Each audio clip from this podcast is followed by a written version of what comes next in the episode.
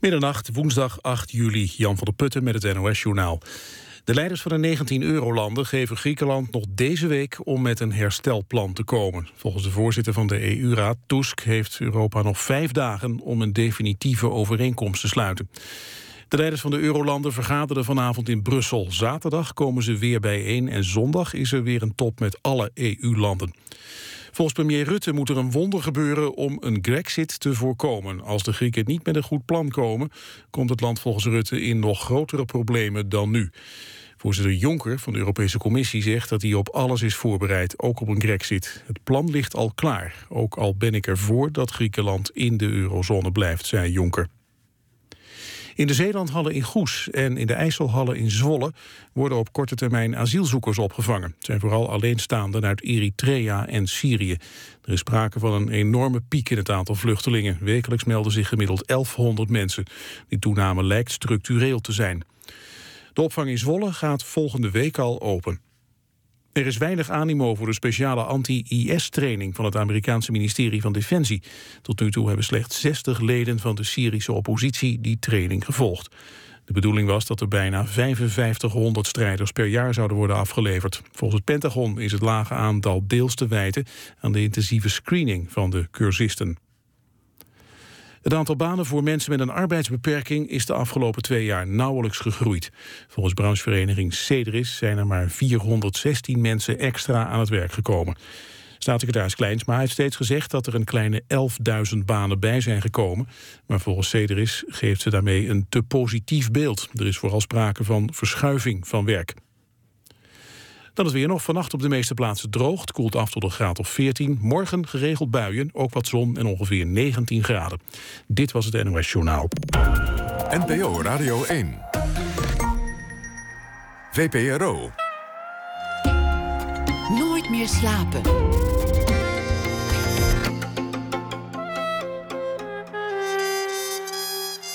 Met Anton de Goede. Goedenacht en welkom bij Nooit meer slapen. Soms bestaat een kunstwerk slechts uit een idee. In de Rotterdamse kunsthal zijn 50 instructies verzameld, geformuleerd door allerlei bekende kunstenaars, waarmee de bezoeker nu zelf aan de slag kan gaan. Na ene voeren we een paar van die instructies uit. En Eelco Brandt maakt wat hij zelf noemt bewegende schilderijen. Videoloops die ontstaan in een 3D-ontwerpprogramma. Met de kunstenaar bekijken we zijn werk dat nu in de Amsterdamse galerie Torch wordt getoond. Dat alles na één uur. Dit uur is te gast Frank Westerman. Frank Westerman, auteur van bestsellers als De Graanrepubliek, El Negro en ik en Stikvallei. Met meer dan 40 vertalingen is Frank Westerman een van de meest succesvolle Nederlandse auteurs in het buitenland van dit moment. En aanleiding om nu met hem te praten is de herdenking van 20 jaar Srebrenica komend weekend. 11 juli is dat. En uh, het verschijnen van zijn boek De Slag om Srebrenica. Welkom, Frank Westerman. Dag, goeienacht. Um, ter introductie, in 1992 vestigde je je als Volkskrant-correspondent in Belgrado. Hier vanuit maakte je talloze reportages, uh, ook naar het front. En over die ervaringen publiceerde je al eerder onder andere de brug over de Tara. In 1994 verhuisde je van de Volkskrant naar NRC als redacteur-verslaggever. En meer dan eens keerde je terug naar de Balkan, waar je de verrichtingen versloeg van Dutchbed en hoge Nederlandse officieren van de VN-vredesleger, van het vredesleger dat daar zat.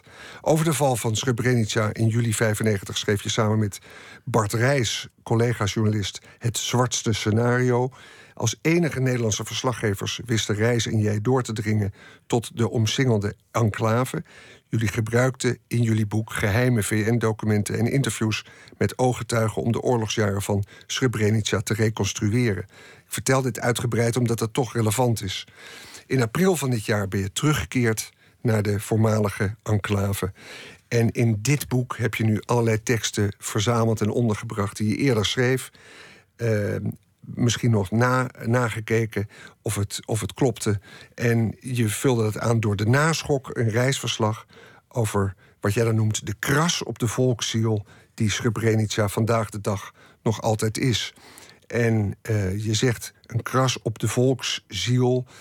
En ik denk dat het dat, dat zeker is. En ik realiseerde me ook uit onderzoek in opdracht van Human bleek deze maand dat ruim 58% van de jongeren tussen 16 en 29 geen idee heeft wat Srebrenica is of waar het mee te maken zou kunnen hebben.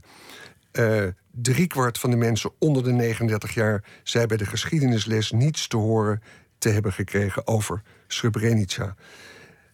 Ehm, dit uur zouden wij eigenlijk die mensen ook willen bedienen. Van wat is daar nou eigenlijk gebeurd? Ja.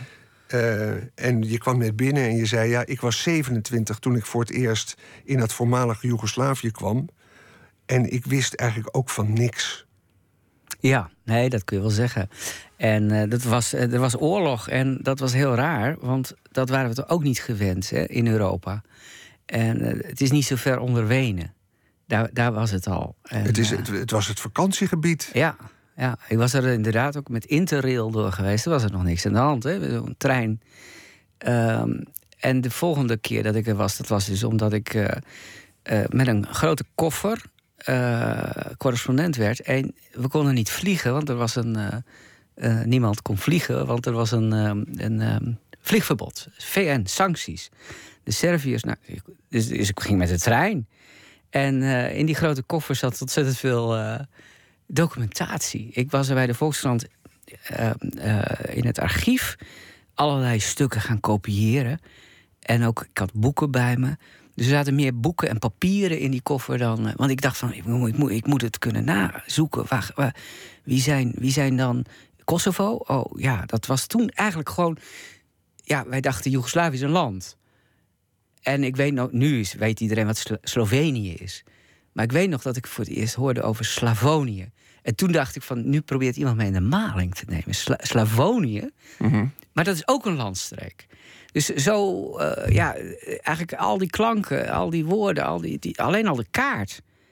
En uh, nou is toevallig... Uh, ja, balkaniseren is een woord in het Nederlands. Hè? De Vandalen heeft het ook. En dat is in stukken uiteenvallen. Nou, dat was, dat, dat was precies wat daar gebeurde.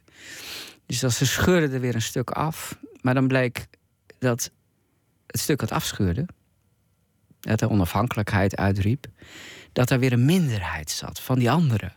En die scheurden dan ook weer. En zo kon je dus doorgaan. Ja, en er ontstond in korte tijd een soort haat tussen verschillende volken. die onverklaarbaar was en een aantal jaar daarvoor helemaal niet bestond. Ja, in ieder geval niet op mijn. Uh, ja, ik was met andere dingen bezig. En uh, uh, ik heb hem dus eigenlijk ehm, heel snel, heel snel, echt met vallen en opstaan. het moeten eigen maken en me erin moeten verdiepen.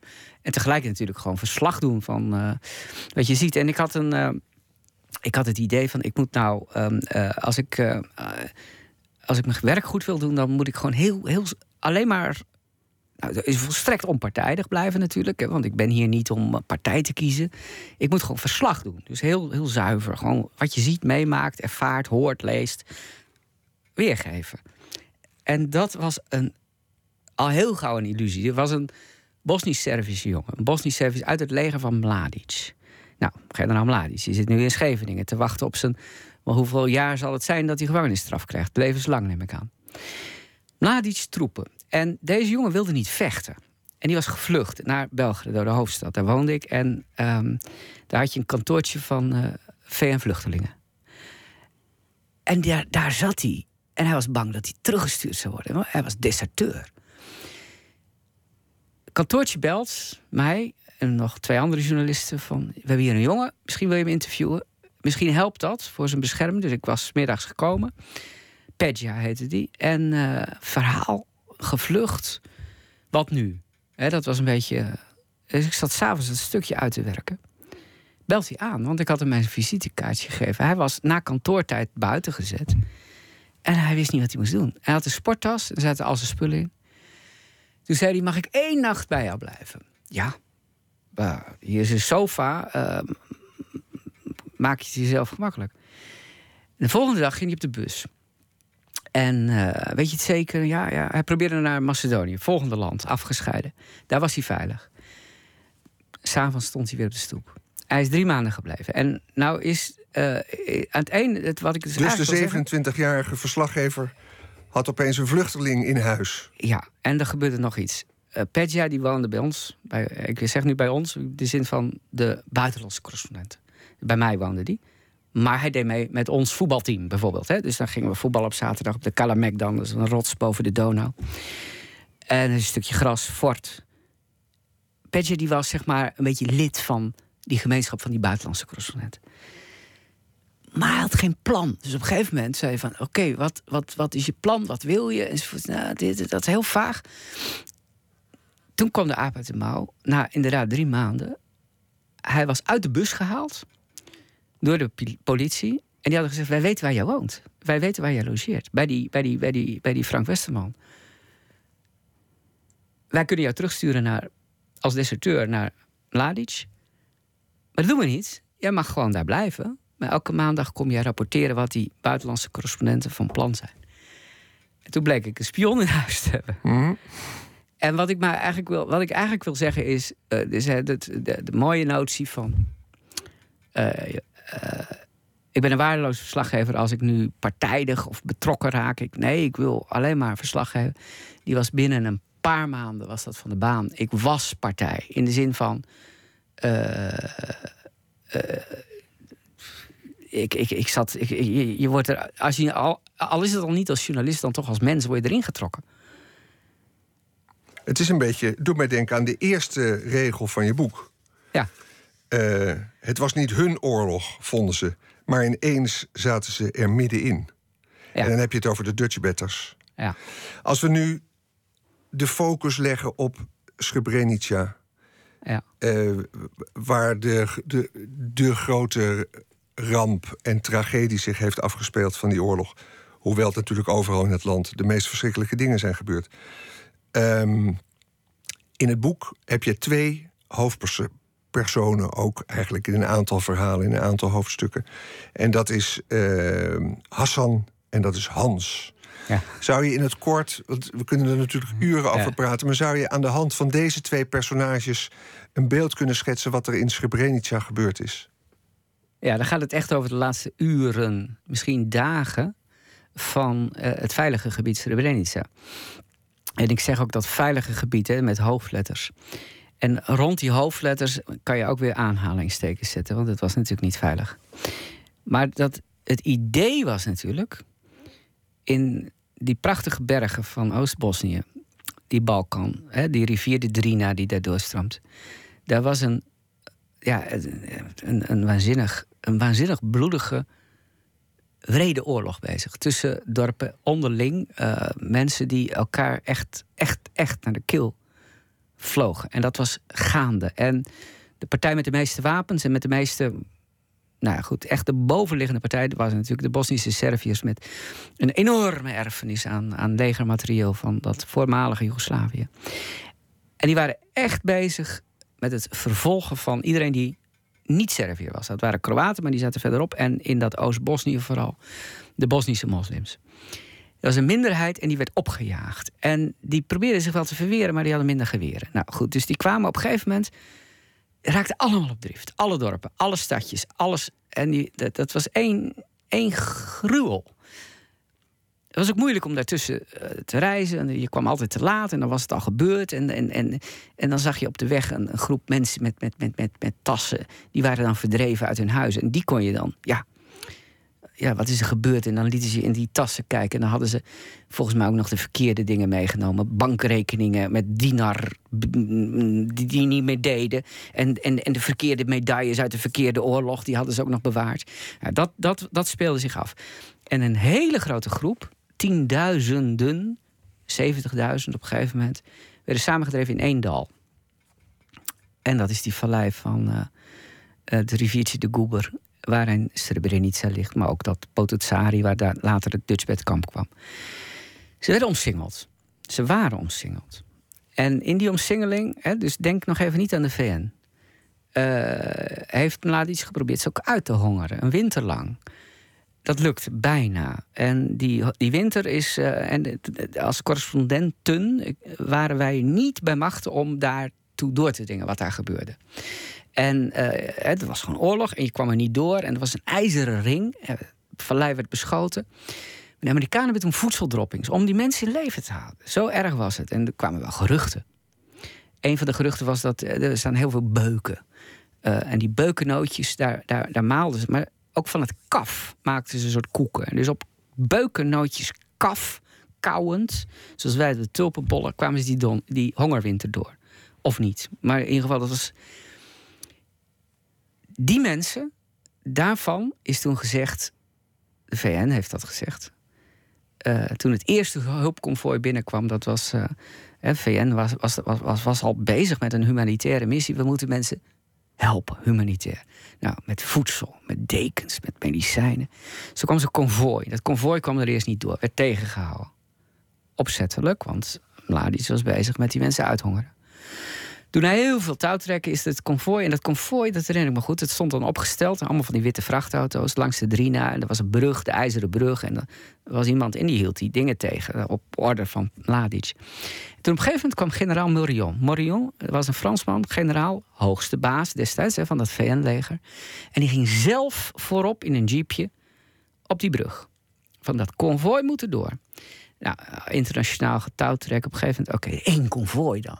Dat was in maart, eh, volgens mij maart, eh, moet het 93 zijn geweest. En eh, hij kwam daar dus in die enclave. Uitgehongerde mensen. Eerste voedselconvooi. En iedereen dacht van, oké, die, die, we gaan op de weg zitten. Hij mag niet meer weg. En hij heeft van de nood een deugd gemaakt. Hij is op dat balkon geklommen en heeft gezegd...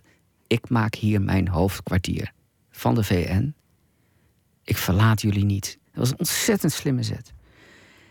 Gevolg was VN-veiligheidsraad en er is vergaderd. En toen zeiden ze, weet je wat, we creëren safe havens, veilige gebieden. En die worden bewaakt. En daar bedenken we een mandaat dat we het ook echt kunnen verdedigen. Er moeten VN-troepen, blauwhelmen. Want we willen niet dat die eh, tienduizenden mensen omkomen. En, en, precies op dat moment, ik ben toen ook voor het eerst, eh, we konden er nog steeds niet in, ben ik eh, met een jongen van de Independent, eh, hebben we met een eh, soort dagenlang rond die, die, die, enige toegangspoort die er was, het, het conflict was toen bevroren. Er waren een handjevol Canadese soldaten, blauwhelmen. En toen zijn we erin geweest. En, en dat was, dat was uh, net na die hongerwinter. De mensen werden weer gevoed met, met, met, met een konvooi. Maar je was getuige. Ik, ik, ik herinner me dat. dat, dat nou, in de eerste plaats. Te veel mensen, tienduizenden, die dus heen en weer lopen over een stukje asfalt. Naudal, een stadje, een beetje van die Joegoslavische flats, uh, modern, maar ook Alpenchalet-achtig alle bomen gekapt. Want iedereen had brandhout nodig. Er was geen elektriciteit. Dus de mensen zaten te koken op ketels, op de, op de uh, vrouw in pofbroek. Het was Dickens, het was middeleeuws. Het was een schilderij waar je in liep. En dat uh, iedereen liep heen en weer. Zo wezenloos, want er was niks te doen. Twee kilometer kon je. en dat veel te veel. Het is één menigte. Um, en en nou, dan school en de veranda en alles wat maar een dakje had, was bewoond. En in de school zaten alleen maar vluchtelingen, gezinnen. Dus klaslokaal. En dan had je de, de, de tafels en dan de, de, die waren dan aan elkaar geschoven. En dan op de tafels was een etage, er wonen gezinnen. En onder de tafels ook. Uh, alle kinderen hadden de schurft daar, echt letterlijk, hè, die ziekte. Um, iedereen had luizen. Uh, het, was, het was, was echt een, een, een, een, een, drama. En, dat, en, dat was, en dan was ik er nog in, in, een, in, in een periode dat er dus niet beschoten werd. Uh, vanuit de heuvels met artilleriegranaten. En dat er uh, even geen honger was.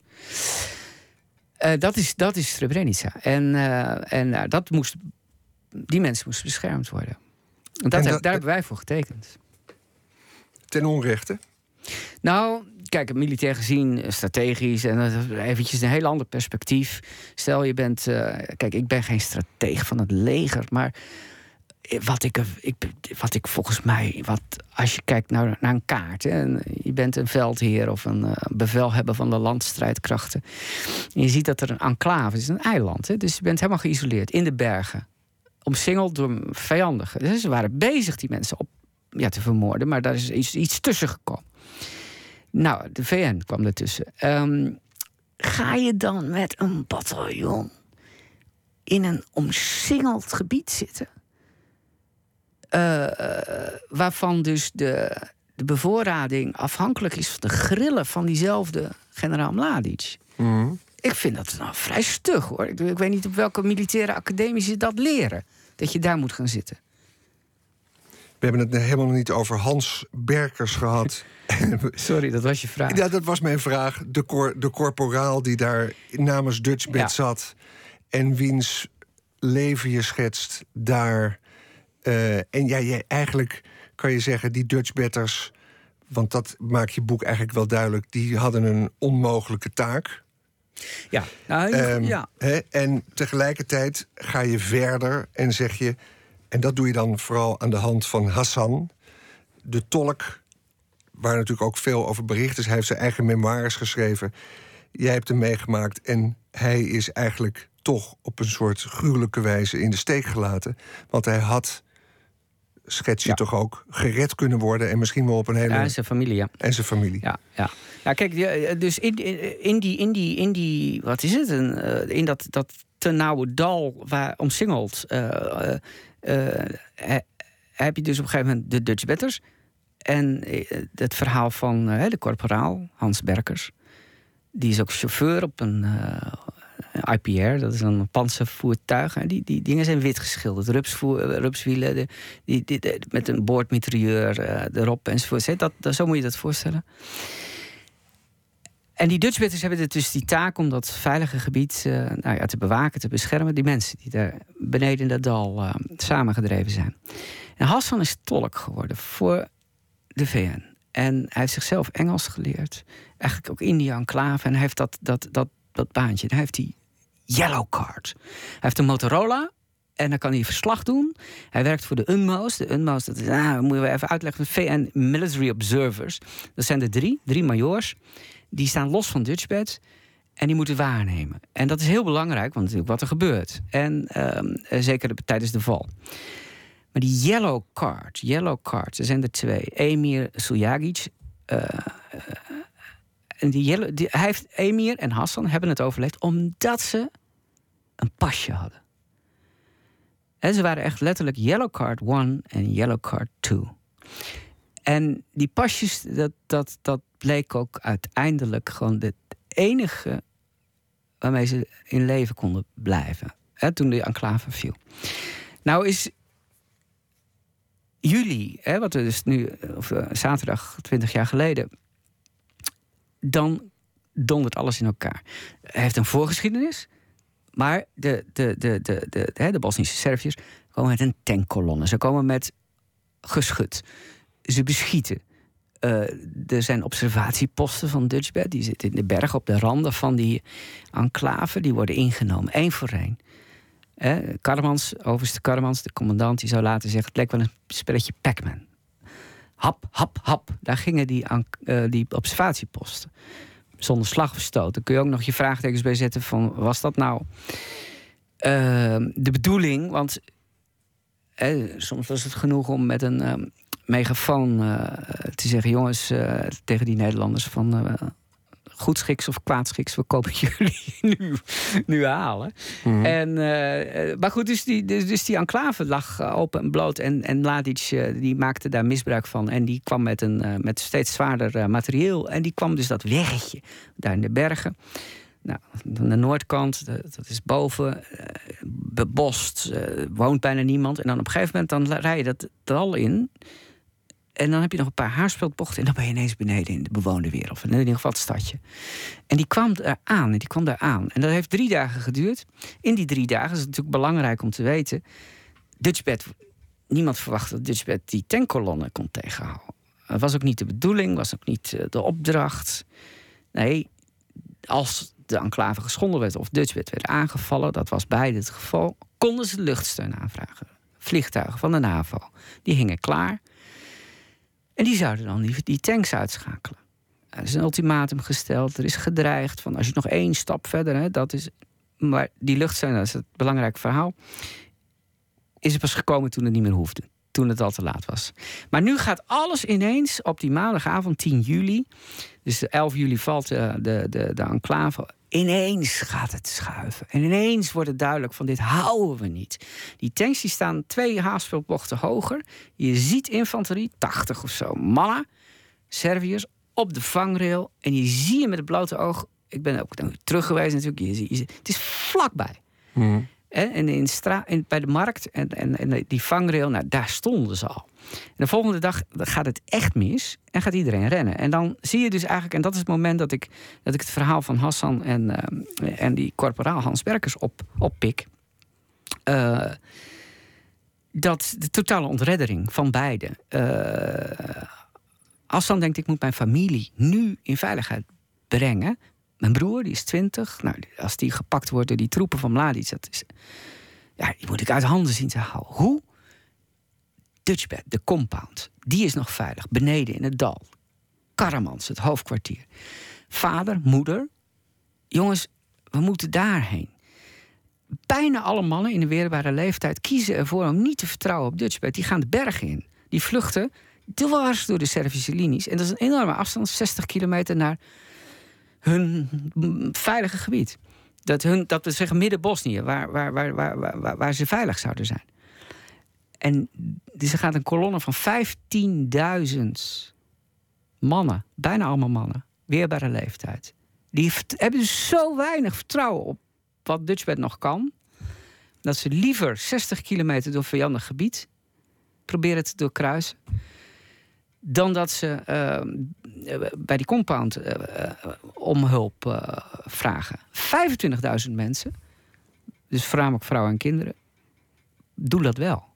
En die, die denderen dus dat straatje af. Nou, het slingert een beetje. Het is vijf kilometer tussen Srebrenica en, en dat dorpje beneden, Potocari. Potocari is dan... daar staat een fabriek. Nou, dat is het hoofdkwartier van Dutchbed. Nou, als je er nu bent, dan is het dus één grote dode akker. Dat is al die witte paaltjes, 6000 graven. Nou, dat is dus het einde. Dan weet je alvast hoe het. Nou goed, dat weet iedereen natuurlijk, hoe het afloopt. Maar dus die mensen die klampen zich vast op de enclave, ongeveer 5000, dus binnen de hekken. En eromheen 20.000. Als aan één reddingsboei. Je kan ook zeggen van, het is een soort. Ehm, laatste. Hè, je hebt wel eens een crisis met vluchtelingen. Die een ambassade. Eén trein, het trein van een ambassade. Als we daar, Saigon en zo. Denk als we daar zijn, zijn we veilig. Nou, dat is wat je dus, wat je dus kreeg. En, en, en, en, en het perspectief van, van de Dutchbed uh, corporaal is zo, staat zo ver af van dat van de tolk Hassan. Waarom? Hans vertelde mij van, ja, ik zou over een paar weken gaan trouwen. Um, ik ben verloofd. Um, uh, onze, onze, onze tour of duty zat erop. Wij zouden er roteren, daar gaat het om, uh, aflossen. Ik zou op 6 juli of 8 juli of weet ik veel... ik zou eigenlijk al in Nederland moeten zijn. Hij was ook een vriend verloren. Toch? En dat gebeurde ook nog in die allerlaatste dagen. Dus van die opmars, uh, bij het terugtrekken van een observatiepost, heeft dus dan bene in de enclave, dus een, een, een, een, man en een zoon, moslims, Bosnische moslims, die is eigenlijk uh, Dutchbed moest beschermen, die hadden een handgranaat, hebben een handgranaat gegooid. Daar is dus een Dutchbed erbij omgekomen. Niet door de Serviërs, Rafif van Rensen is omgekomen door een scherf van een handgranaat die is gegooid door door de Bosnische moslims in de enclave. En hij zei ook letterlijk van, ja, we hadden al, we hadden al een, een, een hekel aan, aan, aan, aan, die, aan, aan, aan dat zootje ongeregeld. En dat zeg ik nu even zo, omdat dat het was het natuurlijk. Hè? Het was die massa, dus even voor die val, bedelend, jammerend, uh, stinkend. Hè? Dus mensen stonken, en ergens wekte dat bij heel veel uh, Dutchbetters weerzin. Mensen die, eh, die zijn er misschien ook wel. In eerste instantie denk je, dit is weerzinwekkend. En dat, en dat ging mis. Dus die Ja. cocktail van. van, van ehm, hij, zei, hij spreekt op een gegeven moment van. eh, het, nadat dus een, een kameraad was gedood. Van, ja, dat vergroot onze haat. Toen zei hij, haat? Ja. Haat. Hè, dus dus uh, jegens de mensen die ze moesten beschermen. dit hele verhaal, hè, wat, wat, wat eigenlijk natuurlijk altijd weer moet verteld worden. En, en, en vanuit deze verschillende perspectieven belicht, zoals je dat doet in dit boek. Er zullen ook mensen zeggen van ja, dit, dit verhaal. Daar is een groot rapport over verschenen in 2002. De, het kabinet is afgetreden. Kok heeft destijds gezegd: wij hebben als kabinet geen schuld, wel verantwoordelijkheid. En die nemen we en we treden af. Ehm, en er is een officieel onderzoek geweest, waardoor ook veel mensen zullen zeggen: van ja, maar dat is dan toch eigenlijk klaar nu. Eh, Jouw boek laat eigenlijk het tegendeel zien. Ja, weet je wat het gekke is? Ehm, ehm, er is natuurlijk veel over de val van Srebrenica eh, absoluut onderzocht. Ik denk het meest grondig, overigens, door het Joegoslavië-tribunaal. hè. Eh, eh, dat is, dat is, dat is ehm, eh, niet te vergelijken met eh, eh, parlementaire hoorzittingen en dergelijke. Als je, als je bij dat Joegoslavië-tribunaal één zaak zou volgen. Hè, die, die, die, die, die, kijk, Mladic en Karadzic die zitten er nu. Dat zijn de grote vissen. Maar ehm Momir Nikolic. Momir Nikolic was politiechef van eh, nou, het stadje daarnaast, eh, naast Srebrenica. Die is nu veroordeeld tot 20 jaar. En eh, ik, ben, ik, ben, ik, ja, ik ben destijds, toen ik in Srebrenica was geweest en eruit kwam, door hem verhoord. Het is geen prettige ervaring. Maar dat staat nog in geen verhouding tot wat hij heeft gedaan met alle moslimmannen die hij daarna, hè, na de val, te pakken kreeg. Hè. Dat was echt. eh, eh, eh, dus dus al in die, in dat, in die, het was een georganiseerd leger. Hè. Had dus echt een georganiseerd leger. De Vojska van de Republika Srpska, dat was zijn leger. Allemaal rangen en standen, dat was hiërarchisch. En wat deden ze? En nou, dan hoor je dus op het Joegoslavië-tribunaal systematisch van krijgsgevangenen, Genève, als je het ook maar suggereerde. Je kreeg een klap met, hè, met, met, met, met de kolf van, van, van een geweer. En groepsgewijs zijn ze dus naar de executievelden vervoerd. Alle bezittingen, alles. De laatste D-mark werd uit de, uit de zakken geklopt. En dan eh, gewoon vermoord. Eh bulldozers, zand, eh, modder, alles toedekken. Eh, en dat is zo systematisch gebeurd. En zo, met zo'n planmatigheid en wraak. Dat, eh, dat eh, Ja, alle details daarover, die, die, die, die krijg je, die, die komen op dat Joegoslavië-tribunaal. Komen ze stuk voor stuk, nu al twintig jaar naar voren. betekent dat ook dat, dat eh, via dat Joegoslavië-tribunaal er kanttekeningen te plaatsen zijn bij die conclusie van Kok? Geen schuld, wel verantwoordelijkheid. Want eh, hoe begripvol we ook kunnen zijn voor Hans, de korporaal, Ja. en die Nederlandse situatie en die onmogelijke positie waarin ze zaten. eh, er wordt, als ik jou begrijp, nog altijd geclaimd dat men van niets geweten heeft. Eh, en jij zegt van ja, maar Dutchbed wist wel degelijk van de genocide. Waarom werden er niet getuigenissen eh, doorgespeeld? Waarom werd het zo lang stilgehouden? Dat is toch eigenlijk ook iets waar, eh, ja, waar je kan zeggen van ja, er is wel schuld geweest. Ja, ehm, Anton, eh, ik denk dat het heel, heel, heel, heel duidelijk is om sowieso onderscheid te maken. De daders, dat waren natuurlijk de Serviërs, die, die, die die mannen hebben geëxecuteerd. Ehm, totaal zes, misschien wel achtduizend. Ehm, slachtoffers is ook duidelijk. Dat waren de Bosnische moslims. Bijna allemaal mannen. Maar dan gaat het om dat schemergebied. Dus eh, zijn er ook medeplichtigen? Of zijn er ook, is er een soort nalatigheid geweest? En het, wat, wat, ik altijd, wat ik altijd zo verbazingwekkend vind is... Kijk, die VN, wat is de taak van een blauwhelm? En die heeft een wit voertuig. Die, hoe, die, die wordt niet verwacht dat je daar. Als je gaat, ga- gaat vechten, heb je groene, lege groene voeten. Het zijn waarnemers. In de eerste plaats waarnemers. Dus dan heb je je oren, en het is zo'n uitspraak. De, zij zijn de oren en ogen van de internationale gemeenschap. En dat moet een soort vrijwaring zijn dat hier niet wordt gemoord. Dat doe je niet onder de ogen en oren van die internationale gemeenschap. Dutchbit was op een gegeven moment uitgeschakeld. Hè. Die enclave was gevallen. Alle mensen gingen op drift. En dat is ook een chaotische vlucht geweest. Allemaal rond die, die laatste, de, het, compound, de, de kazerne van Dutchbed. Eén grote mensenmassa. Jammerend, jirmjerend, in de hitte. Het was 31 graden. Dagenlang voordat dan die bussen kwamen en die, eh, die, die deportaties begonnen van die vrouwen en kinderen die dus wel aankwamen. De mannen werden eruit gevist en kwamen niet aan. Nou, in, die, in, die, in, die, in, die, in die ellende had je 450-voudig, zoveel Dutchbetters waren er nog, ogen en oren van de internationale gemeenschap. Wat er gebeurd is, die hebben wel het- ongelooflijk veel gezien wat echt een teken aan de wand was. Het is niet zo dat ze bij die executievelden, die massa-executies hebben gezien. Negen lijken op een rijtje bij de beek. Eh, een verhoorhuis waar alle mannen ingepropt werden. Die mannen die uit de rijen werden getrokken, die moesten hun, rugzakjes met proviant afwerpen. En dat werd een bult. En die bult werd groter en groter. Nou, was ik terug in april en toen dacht ik van... ja, dat verhoorhuis, dat wist ik allemaal wel. Tenminste, had ik, ik, heb daar jarenlang in verdiept. Dus ik, weet- maar ik wist niet hoe dichtbij dat bij de compound stond. Ik heb het afgepast. Je hebt de, de wachtpost van Dutchbed. Als je dan schuin oversteekt, ben je in 40 passen op die oprit waar die, waar die, waar die rugzakjes lagen.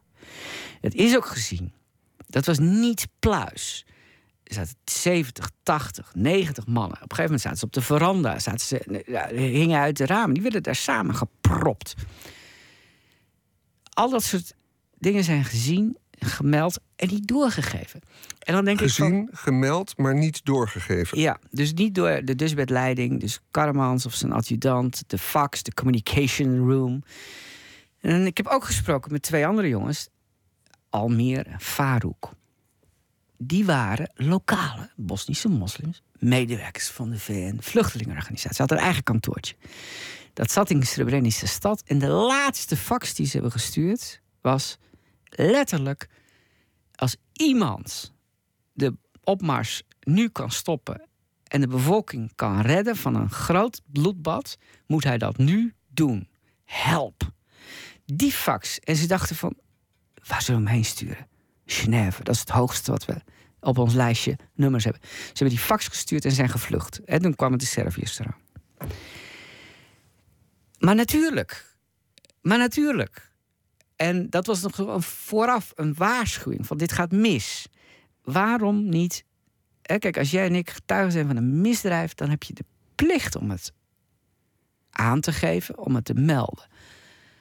Als je nou de oren en ogen van de internationale gemeenschap bent, en je bent met z'n 450 en je kan niet meer terugvechten, dan ben je nog steeds juist belangrijk om te melden dat het gaat mis. Ja. De tekenen aan de wand die waren legio. En waarom is dat dan niet doorgegeven? Ja, dat is, dat, dat, dat is iets. Dat, is, vind ik, dat vind ik eigenlijk. Ik vind het heel erg dat het niet gebeurd is. Want. eh, en toen waren die mannen werden eh, in dat verhoorhuis, we waren nog levend. Hè, die, die waren nog niet vermoord. Dat zou pas later gebeuren. En je, ik heb het aan Karmans gevraagd. Eh, ik heb hem gesproken in 1998.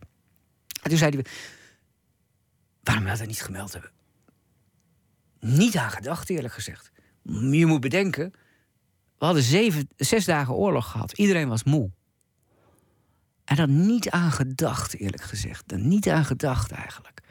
Eh, Ik, ik wist gewoon niet wat ik hoorde. En, en, en eh, dat is één. Maar dan, als je dan één stapje verder... is een soort actief beleid. Hè? Dus, dus, dus Dutchbed heeft, eh, heeft eh, diesel geleverd. Ja, eh, ze hadden niet veel meer, maar de Bosnische Serviërs hadden ja, waarvoor? Voor die grote moordpartij die zich ontrolde, hadden ze nou, de bussen voor de deportatie voor de vrouwen en kinderen. Dutchbed geeft de- de diesel. Nou, dat is één ding. Maar dan, er zitten op die compound ook mannen. Nou, dat bleken er 239. En ze heeft gezegd van, schrijf nou je naam op. Voordat je, hè, jullie moeten ook, uh, je moet ook naar buiten, want ja, dat kunnen we zo niet. Dus die werden van de compound gestuurd. Major, ondercommandant, houdt het papier op van de hele wereld weet wie jullie zijn. Ga nou maar. En hij heeft erbij gezegd van dit document, ik bewaar, ik stop het in mijn onderbroek. En ik fax de hele, de, nou, de hele wereld over. Dit is jullie beschermlaagje. Een lijst met jullie namen. Deze willen we levend zien aan de overkant. Ja, die 239 die, die liggen nu dus tegenover de compound. Uh, onder de, in, die, in, die, in, die, in, die, die herdenkingsgraven. die daar over die, die, die, die heuvels gedrapeerd liggen.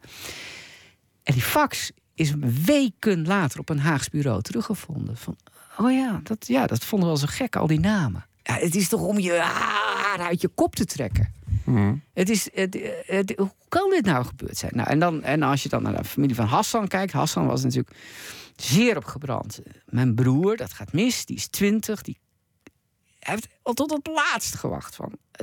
Nee, die moest ook weg. Nou, je moet je voorstellen, er is een weggetje. En daar staan de schorpioenmilitie. Dus Mladic zijn troepen, die heeft ook milities. Nou, die milities zijn soort paramilitairen. Die schorpioenen, die, dat zijn de ergste. Die, van die mannen met haarbanden en, en, en, en, en kalasjnikov, van die patroonhulzen om een... Herdershonden liggen daar te wachten. En al dagenlang is het patroon, vrouwen en kinderen mogen door, mannen buiten het zicht, niemand weet waarheen. Nee, dat is toch omineus. Hassan wil niet dat die broer uitgeleverd wordt aan die potentiële moordenaars. Hij moet toch. En hij vraagt van. Hij zegt, hij vraagt niet. Hij zwaait met zijn arm. Hij smeekt. Hij probeert het bij diep. Hij probeert het bij drie. Ze moeten hem kalmeren. Geef die jongen, die broer van mij, een pasje, een yellow card. Of een blauwe desnoods. Het maakt niet uit. Als er maar eh, op staat dat hij schoonmaker is of zo. Dus dat, eh, dat, dat, dan mag, kan hij blijven. Ja, kan niet. Regels zijn regels. Deze vorige week een documentaire uitgezonden door de Human en door Argos van de VPRO. Ehm, daardoor is de nadruk eigenlijk te komen te liggen op het eerste punt. De val van Srebrenica was eigenlijk onvermijdelijk. Maar jij hebt gezegd, dat wisten we eigenlijk al eerder. Dat is eigenlijk helemaal geen nieuws. In die documentaire zie je Voorhoeven. En het is een hele goede, grondige documentaire, zo te zien. Voorhoeven die, die, die lijkt verrast te zijn dat hij er nu achter komt. Dat er eigenlijk al afspraken waren om, uh, om niet tot luchtaanvallen over te gaan. En dat is eigenlijk wat blijft hangen na het zien van die documentaire. Jij stelt van ja, maar dat is eigenlijk geen nieuws. Nee, maar het is wel heel goed dat dat natuurlijk nu. Uh uh, weer op ons netvlies staat. En uh, dus dat is, dat is de, de, de, de, de documentaire laat nog eens, volgens mij opnieuw, uh, zien hoe dat vanuit de grootmachten.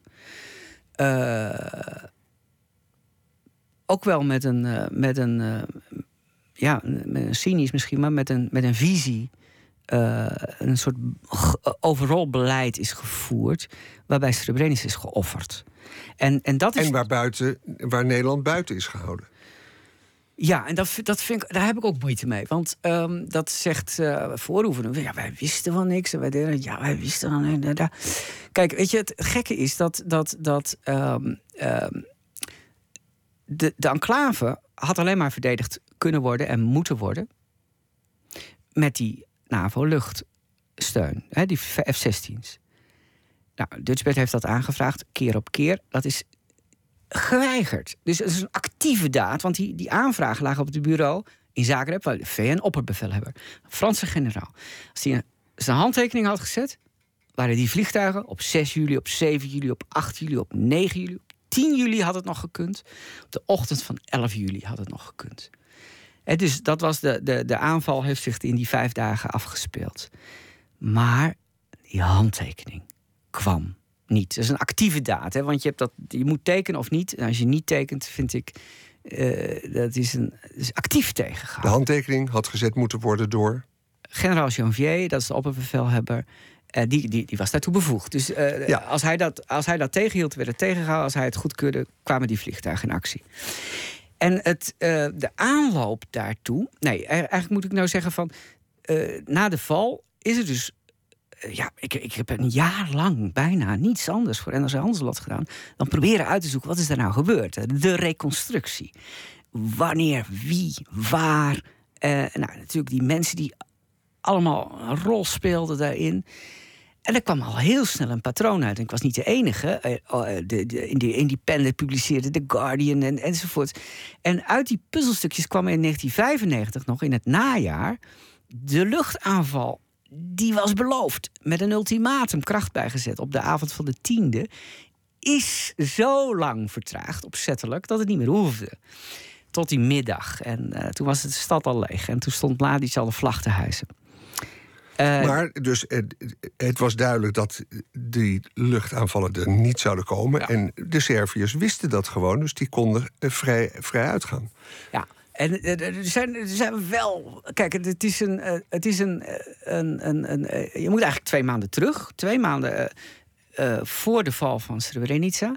Is het VN-leger hopeloos prut gezakt. Dus, dus ook Dutchbed. Maar de VN-bevelhebber ziet dat zijn troepen overal in de problemen komen. Waarom? Omdat ze verspreid zijn over dat Bosnië, waar Mladic voor de helft ongeveer de lakens uitdeelt. Er is een NAVO-luchtaanval geweest in de buurt van Sarajevo.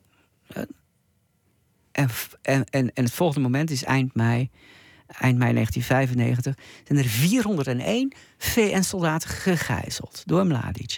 En er worden tientallen worden aan lantaarnpalen geketend. En, en de, die beelden van, van Fransen en Britsen, nou, dat heeft, hè, dat heeft echt gevolgen. Tot in Londen en Parijs was de, de schande van... wij worden, onze ma- mannen worden aan, aan lantaarnpalen geketend als menselijk schild.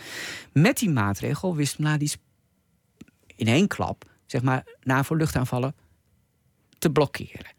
Nou heeft Argos, prachtig document, dat het op verzoek van Frankrijk en Engeland, dat Washington ermee instemt, jongens, even geen luchtaanvallen. Dat was een logisch ding hoor. Het was echt het verstandig beleid. Want als je dan doorging, dan, dan gingen die eraan. Ehm, dus ik vind dat op zich goed dat ze het gevonden hebben. Maar het document zelf is, werd, dat werd officieel beleid van de VN. De VN zeiden, eh, wij gaan, eh, gezien de situatie... wij gaan ehm, onze, ons mandaat terugschroeven. We gaan onze taken terugschroeven. We gaan niet meer vrede opleggen, peace enforcing. We gaan alleen nog maar peacekeeping doen. eh, Vrede handhaven. En dat betekende letterlijk dat wij eigenlijk nu aankondigen... eh, we doen geen luchtaanvallen meer. Nou, in de eh, onderhandelingen om die gijzelaars... Hè, die hebben ongeveer twee weken vastgezeten... om die vrij te krijgen...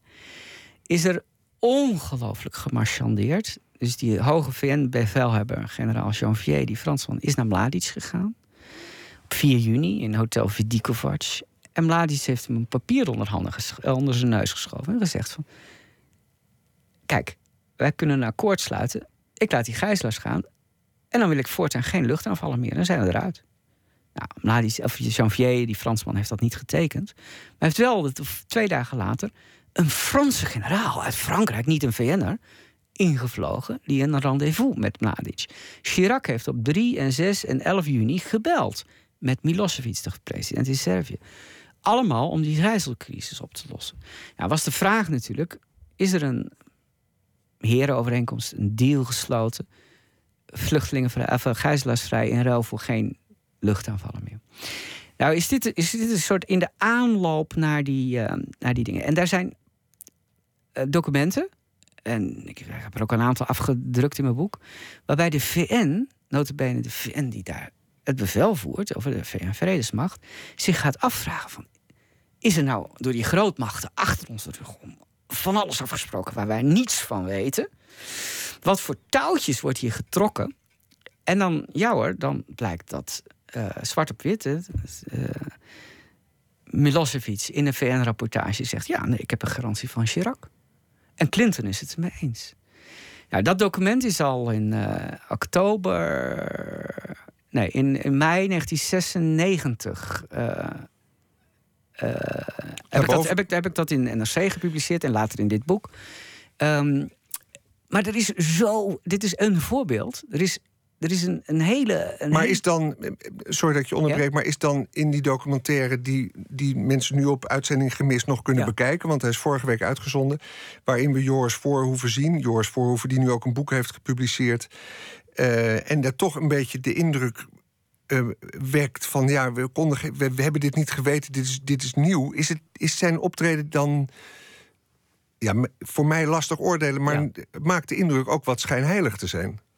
Ja, ja, ja. Eh, het is, uh, het is, uh, hij is of, of naïef of misplaatst schijnheilig. En het, het rare is dat. dat, dat hè, dus, dus nu bijvoorbeeld. Uh, of naïef of misplaatst schijnheilig. Ja, ja. ja. En. en kijk, de, de, Voorhoef heeft absoluut zijn best gedaan om. om, om hij heeft die, die, die situatie met Dutchbed in die enclave geërfd. Hè? Dus hij werd minister van Defensie en hij zat daarmee in zijn maag. En hij heeft zich echt ingespannen om het lot van zowel Dutchbed als uh, de bevolking. Uh, uh, dat trok hij zich aan. Dus, dus, Maar het is toch net ook, en je citeert ook uitlatingen van hem, bijvoorbeeld op het moment dat die Dutchbetters daar op een gegeven moment verdwijnen. En in Zagreb het feest vieren, wat natuurlijk veel besproken is.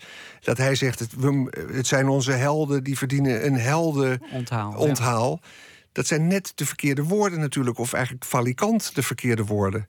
Ja. Is dat ook naïef of is dat misplaatst schijnheilig? Um, maar dat is nu, dat is nu even. Dat is, dat is, dat is dan. Hè, de, um, na de val. Uh, uh, 11 juli is de val.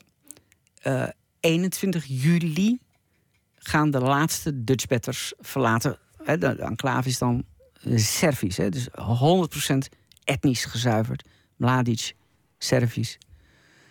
Dutchbed verdwijnt. En wat je dan.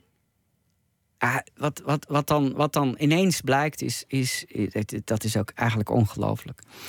Dat uh, de, de commandant Karremans uh, komt naar buiten en hij, hij weigert Mladic een oorlogsmisdadiger te noemen. Die vraag krijgt hij. Nee, hoe noemt u hem dan? Nou, een groot strateeg. Hij heeft het over collega Mladic. En collega Mladic heeft hem uh, knap uitgemanoeuvreerd. En dan hoor je ineens ook die stem. En denk je van, wacht even, wat is hier aan de hand? En dan zegt hij van, ja, um, uh, en dan gaat hij dus de ene uitspraak doen naar de andere. Die, die, die, terwijl die dus in dat laatste konvooi wat eruit komt, er zit ook Hassan de tolk, Emir de tolk, Yellow Card 1, Yellow Card 2, waarvan Hassan dus zijn broer, zijn moeder en zijn vader is verloren. Hij weet dan nog niet dat ze dood zijn, maar ze zijn vermoord. En dan, dan is er een ontladingsfeest. En dan komt Cousy, dat is de landmachtgeneraal. En die is beren trots. En die wordt op de schouders genomen. Er is een blaaskapel. Voorhoeven zegt, een helder, eh, onze mannen verdienen een helder welkom. Een helder welkom zullen ze krijgen. Terwijl 21 juli heeft. De, de, dan moet je de kranten van, die, van 21 juli dus op naslaan, internationaal. Over de verhalen die vluchtelingen die wel aangekomen zijn. Het gaat alleen maar over massale slachtingen. Die dus kennelijk allemaal op bergweggetjes tussen Srebrenica en het Tuzla. Uh, verderop, in 60 kilometer verderop, zich hebben voltrokken. Er zijn Dutchbatters die hebben in een busje gezeten. En het busje moest wachten omdat er een, een soort bulldozer met een laad, een, schu een shovel, lijk aan het ruimen was. En die kieperde ze in een, in een laadbak van een vrachtauto. Die ene Dutch better, ze zie je dat. En ze roken de stank van die lijk. Tientallen lijken op een bospaadje. En de ander zei, ik heb ze gesproken, die jongens. Die sprak van honderden. Maar tientallen, laten we zeggen tientallen. Dat, dat hebben ze dus gezien. En dat stond dus in de krant op basis van mensen die wel aangekomen waren van het is één grote slagpartij. Ik snap het niet dat dat, dat, dat dus bij politiek verantwoordelijken eh, eh, minister Pronk, van, van eh, wat, wat, was hij toen? Eh, die is daar ook naartoe gereisd. En die was de eerste die het woord genocide in de mond nam. Vond iedereen een beetje voorbarig. Maar als je de, de, de, de, de, de, de, de kranten van, van midden juni, juli al las, dan was, het, dan was, het, dan was er een, een. Ja, de schaal kon je nog steeds niet bevroeden. Ja. Frank Wisterman, ik heb je niet onderbroken met muziek dit afgelopen uur. eh, want ja, moet je dan zeggen van eh, we gaan nu iets draaien wat ook op het eh, jazzfestival te horen zal zijn. Ik heb ademloos naar je geluisterd, zoals je boek zich ademloos laat lezen. De aanloop, de val, de naschok. In jouw hele werk, jij bent eigenlijk de man van literaire journalistiek. Van, je hebt ooit het, het, het, het begrip frictie gelanceerd. Wat is frictie? Nou, kijk, ik, eh, ik vond ehm, fictie en non-fictie. Traditioneel onderscheid. Namelijk, Vo- je verzint iets of je schrijft wat er gebeurd is. Ja, vond ik eh, nuttig, maar geen goed criterium om. Hè, dus gaat het, hier gaat het om. Het is geen toets om te zeggen: van, dit is kwalitatief. Hè, het is literair. Of het is. ehm, ehm, dus of het nou verzonnen is of niet, zegt nog niks over de kwaliteit. Dat was mijn punt. En toen op een gegeven moment toen dacht ik: van ja, voor mij is het eigenlijk veel relevanter. eh, of, een tekst, of ik een tekst goed, mooi vind of het iets teweeg brengt, of het iets losmaakt, of het iets loswrikt. Of het, ehm, nou, en toen zei ik, heb ik dus gezegd van, het gaat me niet om eh, eh, het mengen van vormen van, van, van half verzonnen, half waar. Daar heb ik helemaal niet over. Maar wat je. Maar ik vind dus dat als je, als je, als je, als je verzonnen of niet verzonnen, zegt nog niks over de kwaliteit. Geef mij dan liever frictie of non-frictie. Dat wil zeggen, wrikt die tekst eh, bij mij iets los, dan vind, ik het, dan, dan vind ik het interessant worden. Is het niet zo, naslagwerk eh, of, of, of saai, of, nee, dan, hè, dus frictie of non-frictie vind ik een beter beoordelingscriterium over kwaliteit dan fictie non-fictie. Er is over jou geschreven dat je non-fictie schrijft als een romanschrijver. Eh, verhalen maakt eh, uit, uit, uit de werkelijkheid. Het moet niet de indruk wekken dat dit boek. eh, want het is natuurlijk een heel precair onderwerp. Mhm. Ik zou me kunnen voorstellen dat je zegt: dit boek dat onderscheidt zich eigenlijk een beetje van heel veel van mijn andere werk, omdat Ja. dit toch een Ja. vorm van onderzoeksjournalistiek is. Ja, en dus heel veel reconstructie. Eh, gewoon eigenlijk, nou ja, het is de weerslag van. eh, er, zit, er, zit, er zit natuurlijk mijn correspondentschap van de Volkskrant. Eh, dat was eh 92, 93, 94. Een jaar voor heb ik voor NRC bijna niks anders gedaan dan Srebrenica. Eh, reconstructie van wat is daar Ja. gebeurd? Zijn er momenten dat je niettemin toch denkt van als je zo'n Hassan beschrijft, of zo'n Hans, zo'n korporaal, dat je. Want je, af en toe geef je bij, wij- bij wijze van spreken dialogen weer, dingen die Mhm. er letterlijk gezegd zijn. Zijn er momenten geweest dat je dacht, ja, helemaal zeker, maar dat, dit zal hij zo gezegd hebben. Dus dat je toch die fictiekant. Eh, ik begrijp helemaal wat je bedoelt. En zeker in dit boek niet. Dus dat, dat is, dat, daar, gaat het, daar gaat het juist om. Het geldt ook voor eigenlijk voor de andere boeken. Maar de, de, de, de, hè, de zaak Srebrenica en eh, de, val van Srebrenica... De, de, bijvoorbeeld die proloog waarin ik, waarin ik schrijf... wie er allemaal eigenlijk gaan, gaan rennen en vluchten voor hun leven. Dat, nou, vooral bijvoorbeeld Hassan, die wist zo minutieus te vertellen. Het is echt, bij wijze van spreken, van, van, hij vlucht van huis tot huis. En er zijn inslagen van mortieren. Het is, ja, het, het, het is natuurlijk zijn, het is de bron die navertelt. En ik vertel het na, maar ik ga er geen krul aan toevoegen. En dat hoeft ook niet, want het is een uiterst zwart scenario. De slag om Srebrenica. Dank dat je hier was. Misschien moet jij het boek schrijven voor het onderwijs dat er moet komen. Want het staat dus niet in de geschiedenisboekjes, als ik, eh, als ik, als ik het begrijp, bijna. En dat verdient het natuurlijk wel. 11 juli gaan we het herhalen of gaan we het herdenken komend weekend. Dank dat je hier was, Frank Westerman. Het boek heet De Slag om Srebrenica, uitgave van de Bezige Bij. Dank voor je komst. Graag gedaan. Straks na het nieuws gaat Nooit meer slapen door. En dan beginnen we met een kort verhaal van Carolina Trujillo, geïnspireerd door de actualiteit. Tot na het nieuws van 1 uur.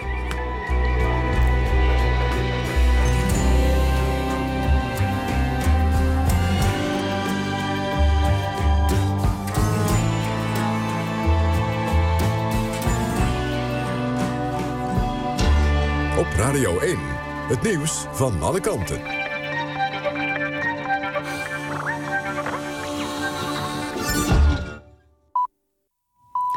1 uur, Jan van der Putten met het NOS-journaal. Volgens premier Rutte moet er een wondertje gebeuren... om te voorkomen dat Griekenland uit de euro gaat. Als het land niet met geloofwaardige voorstellen komt... voor hervormingen en bezuinigingen... komt het volgens Rutte in nog grotere problemen. Rutte vindt het erg teleurstellend dat er nog geen concreet plan ligt. Vanavond werd duidelijk dat komende zondag een harde deadline is. Dan is er een extra Europese top met de regeringsleiders van de 28 EU-landen. Zaterdag vergaderen de ministers van Financiën van de Eurolanden. En voor die tijd moet Griekenland donderdag met gedetailleerde voorstellen komen. De VN-veiligheidsraad worstelt met een resolutie over Srebrenica. De 15 leden zouden stemmen over een tekst waarin de massamoorden genocide worden genoemd. Maar de Russen vinden die term ongepast. Servië, bondgenoot van de Russen, zou president Poetin hebben gevraagd om de resolutie tegen te houden. Zaterdag is het 20 jaar geleden dat de enclave Srebrenica door de Bosnische Serviërs onder de voet werd gelopen. 8000 moslimmannen en jongens werden toen vermoord. Op een woonwagenkamp in Sint-Oederode in Brabant is gisteravond een man doodgeschoten. De politie vermoedt wie het is, maar wil er nog niets over zeggen. Ook over de aanleiding is verder niets bekend gemaakt. Er zit één verdachte vast. Het woonwagenkamp in Sint-Oederode is maar klein. Er staan vier wagens. Een telegram van Herman Geuring aan Adolf Hitler heeft op een internetveiling 50.000 euro opgebracht. Geuring stuurde het in de nadagen van het naziregime. Hij stelt voor dat hij de macht van Hitler overneemt en Hitler noemde hem daarna een landverrader en liet Geuring arresteren. De opbrengst van 50.000 euro voor het telegram is veel meer dan de 1800 waar het veilinghuis op hoopte. Dan is weer nog vannacht op de meeste plaatsen droog. Het koelt af tot een graad of 14. Morgen geregeld buien, ook wat zon en ongeveer 19 graden. Dit was het NOS Journaal. NPO Radio 1. VPRO. Nooit meer slapen.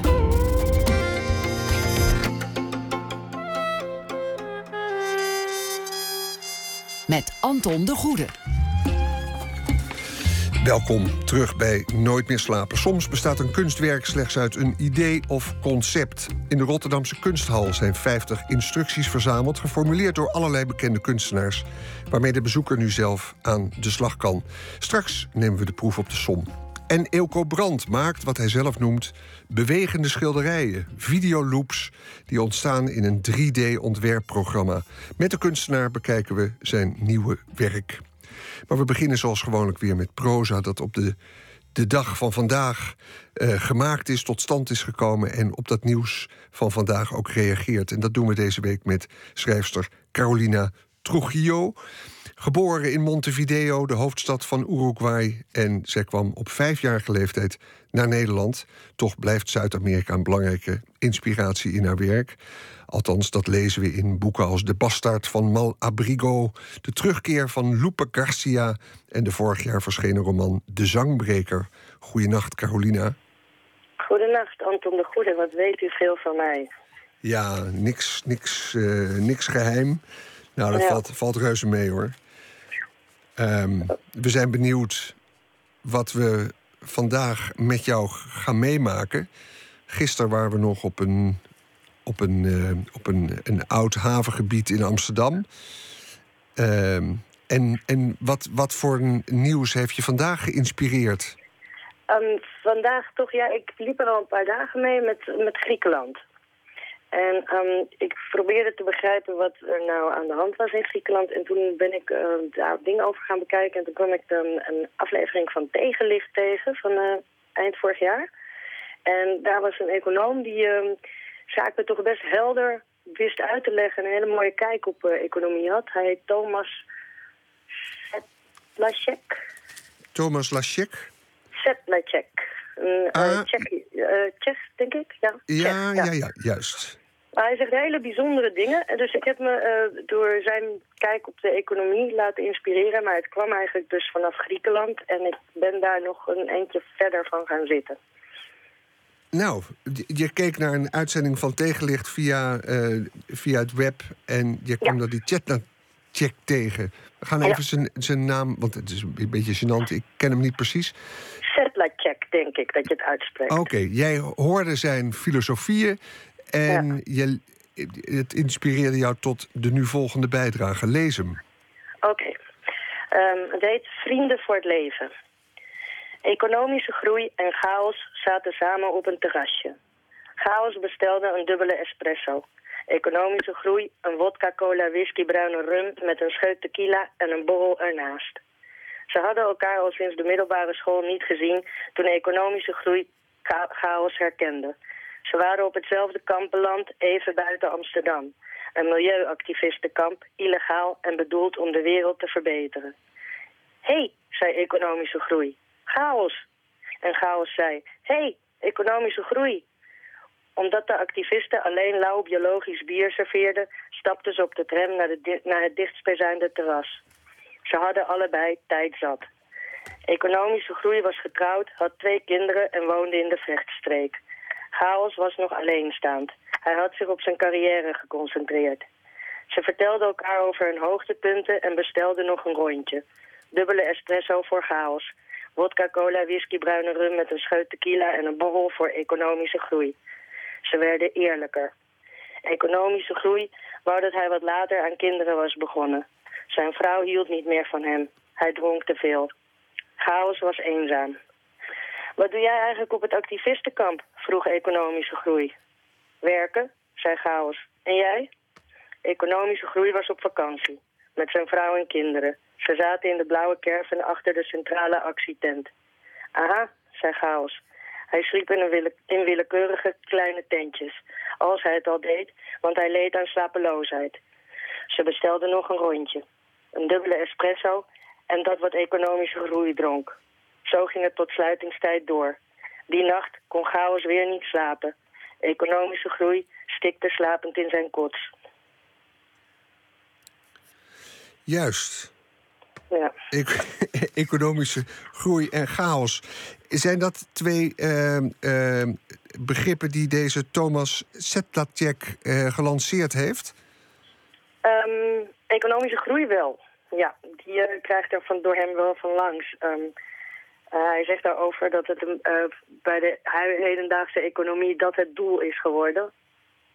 Om maar door te groeien en dat het niet meer welbehagen is heeft hij misschien wel gelijk in, hè? Economische groei. Ik denk het wel. Ik denk het wel, ja. Um, en, wat voor Een, en wat voor een oplossing moet er nou in Griekenland komen? Ja, dat gaan we dan zomaar vragen aan uh, Carolina Trujillo. Ja, die weet dat natuurlijk niet. Die heeft haar eigen financiën ook niet op orde. nee. Misschien moeten we toch de les leren die we uh, uit het vorige uur zouden kunnen trekken. Dat op het moment dat er in Europa uh, een land zich dreigt af te scheiden, dat dan alle alarmbellen moeten luiden. En dat is eigenlijk wat er nu natuurlijk toch in Griekenland gebeurt en in Europa. En dat er alles op alles moet worden gezet om, uh, om dat te voorkomen. Denk je niet? Ja, nou daar zegt hij dus ook wat over. Hij vergelijkt dan, dan, wanneer Europa als een familie zouden zijn... dan op het moment dat iemand zijn been breekt... laat je alles vallen om diegene te gaan helpen. Maar op het moment dat een bakker of je bakker zijn been breekt... ga je op zoek naar een nieuwe bakker. En hij heeft het dan iets over dat het in Europa nog niet helemaal duidelijk is... Wat je nou, of er nou familie zijn, de landen van elkaar... of dat het zakenpartners zijn. En dat economie daar eigenlijk geen uh, oplossing voor zal bieden. Niet als je het los ziet van de rest van de dingen, zoiets, zegt hij. Hij, hij kan het echt veel beter uitleggen dan ik. Oké, ik verwijs naar die tegenlicht-uitzending van Thomas met Thomas Setlacek, de econoom. Ja, econoom. man. Door jou getipt, uh, Carolina Trujillo. Zeer bedankt en morgen horen we je weer iets na ene in Nooit meer slapen. Tot dan. Ja, tot morgen. We gaan luisteren naar uh, het North Sea Jazz Festival. Uh, dat uh, willen we centraal stellen deze week. En we laten dus van alles horen dat daar ook aan bod komt. En een van de nummers eh, komt van de Schotse singer-songwriter Paolo Nutini. Aanvankelijk zou hij zijn vader opvolgen in de fish and chips business, maar zijn grootvader moedigde hem aan om de muziek in te gaan. En al dus geschieden. Van zijn album Caustic Love draaien we het nummer Let Me Down Easy.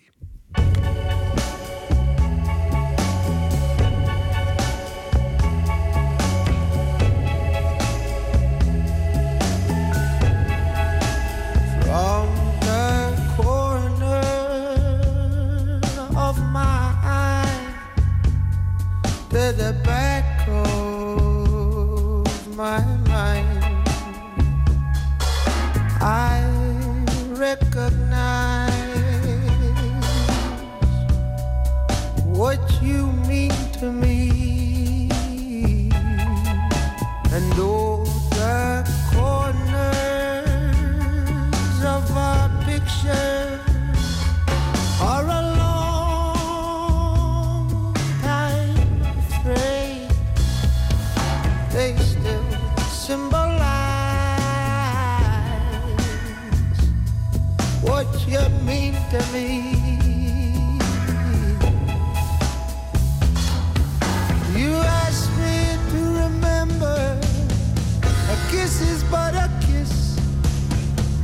Like I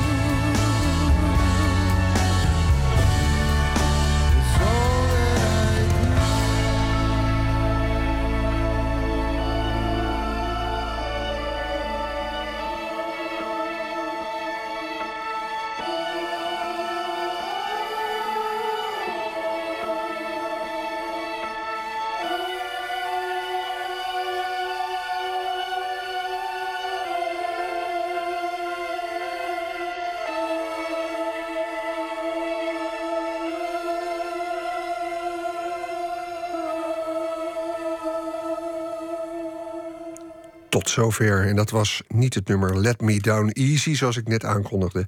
Maar wel One Day van hetzelfde album Caustic Love. Paolo Nutini heet de zanger. Aanwezig dus op het North Sea Jazz Festival. En ik zei dat het een schot was. En van waar dan die Italiaanse naam? Dat heeft alles te maken met zijn vader, die een Italiaan was. Zijn moeder een Schotse. Nooit meer slapen. Hoe vaak krijg je de kans om ongestraft wat doodles op een museummuur te kalken? Of om mee te werken aan een muurschildering van een wereldberoemde kunstenaar als Sol de Wit? In de Rotterdamse Kunsthal is elke bezoeker een kunstenaar tijdens de expositie Do It. Emmy Colau ging aan de slag met gastcurator Jeroen Everaert en sprak ook met Janet de Goede van de Kunsthal. Zet een lijn van links naar rechts op de muur. En zet daar onder die rode lijn een gele lijn. En zet er onder die gele lijn een blauwe lijn. En zet daaronder een zwarte lijn. En gaan we maar door, en gaan we door. En nu mag je dus echt op de muur van de kunsthal gewoon uh, tekenen. Ja, dat is echt wel een beetje... Je moet er een beetje aan wennen. Maar als je eenmaal de smaak te pak hebt, dan blijf je gaan. Oké, okay, nou, kom maar op Ja? dan. En we kijken, de stiften liggen daar. Ik vraag me wel meteen af of ik iets fout kan doen. Nee, je bent een kunstenaar, dus het mag heel veel. Do it. Do it. Do it. Do it. Do it. Do it. Do it. En zo sta je dan op een doordeweekse dinsdagochtend lijnen te trekken op de muren van de kunsthal. En werk je op die manier ook nog eens mee aan een kunstwerk van de wereldberoemde kunstenaar Sol Lewitt. Lewitt is een van de godfathers van de conceptuele kunst. Hij bedacht eind jaren 60 dat niet zozeer het eindresultaat, maar het idee zelf het kunstwerk was. En sinds die tijd zette hij gewoon zijn instructies op papier en stuurde ze per fax de wereld rond. De koper, een museum bijvoorbeeld, kon dan zelf de muurschildering op de muur laten zetten. Lewits conceptuele kunst klinkt misschien een beetje vaag en elitair, maar wel beschouwd is zijn manier van werken eigenlijk heel bescheiden. Iedereen kan een Sol Lewit op zijn muur schilderen. Do it asks everyone, everywhere, to create an artwork based on the instructions of an artist. De Kunsthal is niet het eerste museum ter wereld dat een Do-It tentoonstelling organiseert. Sterker nog, ze worden al meer dan twintig jaar overal ter wereld gehouden. Jeannette de Goede van de Kunsthal legt uit hoe het zit. Nou, Do It is ontstaan in 1993 in Parijs in een gesprek uh, van uh, Hans-Ulrich Obrist, een welbekend curator, met een aantal kunstenaars. Ze zaten in een café en zij spraken over hoe je een tentoonstelling zou kunnen maken in navolging of in de geest van uh, conceptuele kunst. Hans Ulrich Obrist was sitting at the Café Select in Paris with two artist friends. Instructions are meant to be interpreted. They bring le chance to art. And with chance comes potential. Obrist vroeg meer dan 250 kunstenaars om een instructie in te leveren. Een soort recept voor een kunstwerk. Hij bundelde ze in een boek en sindsdien worden wereldwijd Do-It tentoonstellingen georganiseerd. Er zijn een paar simpele regels die je moet volgen. Je moet minimaal 20 Do-Its kiezen. Je mag er ook meer. En die mag je, moet je uitvoeren. En dat receptenboek, dat ligt hier op tafel. Dat is een uh, oranje boek. Uh, dus dit kreeg jij in handen gedrukt. Ja, dat, zijn de, dat is die verzameling van uh, de Do-Its. En dan zie je dus, ze, het is zeer uiteenlopend van uh, één woord, um, doedel, dat is er eentje, tot en met uh, uitgebreide uh, bouwtekeningen hoe je een bepaald soort mechanisme in elkaar moet zetten. En je hebt dus als de keuze als curator of als instituut om deze instructies te geven aan je publiek en zoek het maar uit. Of, zoals wij gedaan hebben, dat te koppelen aan diverse kunstenaars en uh, mogelijke partners. Met de vraag: zou je dit, de, dit recept of deze do-it willen interpreteren? Oh, dit voelt wel als een verantwoordelijkheid. Ja, je bent nu bezig met het werk van Sol de Wit en Luc Bode af te maken. Ja, je moet geen kateren hoor. Ja, moet je ik, gisteren, ik heb gisteren één wijntje op. Dus dat gaat best wel goed. Maar als je een kater hebt, dan volgens mij is dat een, een helft job. Voor de invulling van deze expositie vroeg de kunsthal Jeroen Everaert. Hij is de directeur van Mothership, een kunstproductiebureau. En Everaert is een echte doener. mijn vader vond het geen goed idee dat ik naar de kunstacademie ging. Ik was een brave jongen, ging dat dus ook niet doen. Maar later, toen ik heel succesvol was in mijn eh, carrière als verkoper... en, en uiteindelijk directeur van een bouwka- bouw- bouwkranenbedrijf... ja, ging het toch kriebelen van ja, ik was vrij jong al directeur. Dacht, moet ik dan tot mijn 65 lopen doen? Daar had ik echt geen zin in. En toen ben ik s'avonds inderdaad naar de kunstacademie gegaan. Vier jaar lang gestudeerd als student s'avonds en overdag directeur. En eh, ja, toen heb ik een jaar, toen heb ik mijn ontslag ingediend. Eh, en ik was geen eigenaar van de zaak, maar wel directeur. Ontslag ingediend, kunstenaar geworden. En dat was de grootste vergissing van mijn leven. Eh, want ik had overal rekening mee gehouden, maar niet met het feit dat het zo'n eenzaam bestaan was. Nou, toen heb ik gedacht, ja, dit kan nog, ook nog eens tien jaar doen, maar dat word ik heel ongelukkig van. Dus ik heb die twee verenigd. Met mijn verkoopkunde en mijn, eh, mijn liefde voor de kunst. Everaard weet dus wat kunst is en kent ook veel kunstenaars. Maar toch was hij stom verbaasd dat ze hem als gastcurator vroegen. Ik dacht, maar, hè? Ik ken die Hans Ulrich Obries ken ik helemaal niet. En het, het- het duurt ook even een tijdje voordat ik dat uit kan spreken. Maar nu weet ik hem. Ik doe hem eerst Hans Huppel de Pup. Maar toen las ik dat boek en dacht oh, dit is wel zo conceptueel. Daar kan ik eigenlijk helemaal niks mee. Het zijn kunstwerken zoals bijvoorbeeld... eh, steek uw vinger omhoog en eh, ga met uw vinger omhoog en omlaag en blijf dit doen. Ja, nou, En dat staat gewoon in zwart-wit lettertjes, eh, een instructie. hè? Ja, een instructie. En zoveel van die heel veel instructies waar je denkt van ja... ja de, de- de- volgens mij loopt de kunstenaar mijn kaart in de maling te nemen. Volgens mij heeft Hans samen met Christian Boltanski dit ook nooit nuchter verzonnen. Dat kan niet. Dus toen ik gevraagd werd, en toen zei ik op een gegeven moment... ja, dat wil ik wel, maar dan wil ik het toch wel een lekkere visueel spektakel doen. Samen met eh Janet en Eva van de Kunsthal. Ik zeg maar, voor, voordat we moeten beginnen, moeten we eerst flink gaan zuipen. Want volgens mij hebben die mannen dit ook dronken ver- verzonnen. Dus wij moeten dit ook dronken gaan beginnen. Dus wij hebben echt heel veel gedronken en toen zijn we pas gaan werken. Ja, dus elke keer we een vergadering kwamen, gingen we eerst drinken in de kroeg. Ja. En wat leverde die dronkenschap op dan? Ja, geweldig veel lol. En, eh, en, en enorm veel eh, inspiratie van, eh, en hilariteit. Van, oh, dan gaan we dit zo doen, dan gaan we dat zo doen. Nou, en dat, dat uitzicht nu ook wel in deze show. Dat we zeggen van, nou, we gaan het niet te serieus doen. We gaan het ook wel... Hè, het moet- het is wel echt een do-it show, maar dan wel tong-in-cheek. Eh, we staan nu voor een, een hele prachtige ja, reclameschildering is het eigenlijk. Eh, er staat eh, When you are walking, stop and smile at a stranger. Dat is een kunstopdracht van Louise Bourgeois. En eh, die is prachtig uitgevoerd door eh Beide Vleet, Tim Bontan. Dat is een jongen die eh, ja, echt een expert is, eh, het kalligraferen van eh, nou ja, prachtige teksten. Heb je het geprobeerd? Eh, ja, jij bent geen onbekende weer natuurlijk voor. Maar ik heb het wel eens een keer gedaan, ja. Toen kreeg ik een... eh, ik denk We dat het voor... ja, ik- precies. ik, ik weet niet of het oplevert wat eh, Louise Bourgeois eh, bedoeld heeft. Nee, dit, is, dit is gewoon een hele lief, lieve opdracht. Om wat, wat vriendelijker zijn naar elkaar natuurlijk. Een big smile te geven. Ja, ik ga het straks proberen op het station. en wat is dit?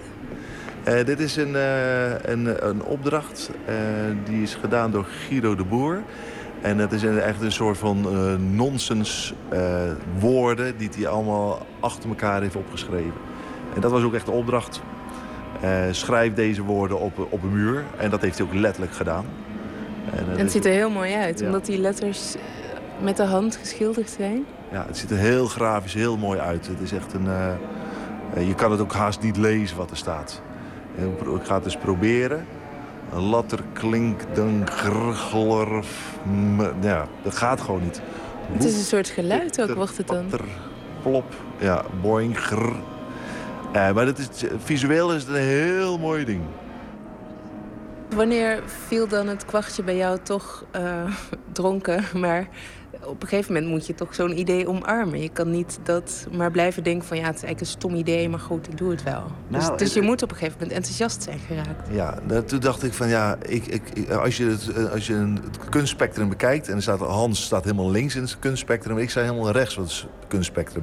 Beetje juist die populaire cultuur, de straatcultuur... en eh, de, de, de, de, de, de nieuwe kunst van nu, hè, helemaal, heel, allemaal digitaal. En toen dacht ik, nou, ik kan dat hele concept van, links... wat hè, bij Hans daar staat, die kan ik ook in mijn wereld trekken. En dan wordt het wel leuk. En met links bedoel je dan het super serieuze, conceptuele, elitaire? Ja, dat is een beetje de highbrow. En ik kom een beetje uit de populaire hoek. Waar ik, hè, want ik heb ook één doel in mijn leven. Is heel veel mensen enthousiast maken voor kunst. Ja, en dan ga je dan niet redden als, als je het grote publiek enthousiast moet krijgen... van beweeg een vinger op en neer in de lucht. Of eh, plak een propje papier op, op de muur en kijk ernaar. Ja, dan denk ik van nee, dat, dat ga je, dat, hè, mijn doel ga je dan niet bereiken. Dus dan haal ik wel het concept vanuit die eh, highbrow... die trek ik dan in die populaire hoek. En dat heb ik natuurlijk hè, nogmaals met de, met de dames Eva en eh, Jeannette hier eh, samen gedaan. De, de cynici onder ons die zouden zeggen... ja, het moet allemaal maar interactief. En eh, Ja. waarom eh, kunnen mensen niet gewoon eh, van kunst genieten... en je kan ze leren om naar kunst te kijken... en waarom moet dat allemaal zo... eh, ja, dat je dan ook zelf iets kan doen. En, Eh, het is een, naar ons idee een feestelijke manier van eh, omgaan met kunst. En een, eh, ehm, misschien een laagdrempelige manier. Hoewel het niet per se wil zeggen dat de kunst die we nou laten zien... heel erg gemakkelijk toegankelijk eh, is. Maar ik vind het toch eh, zeker ehm, eh, zo'n concept... als je als publiek mee kan werken aan een tekening van Solowit... Ik bedoel, het is niet de eerste de beste waar je mee werkt. En ehm, eh, eh, je mag dan ook nog zelf tekenen.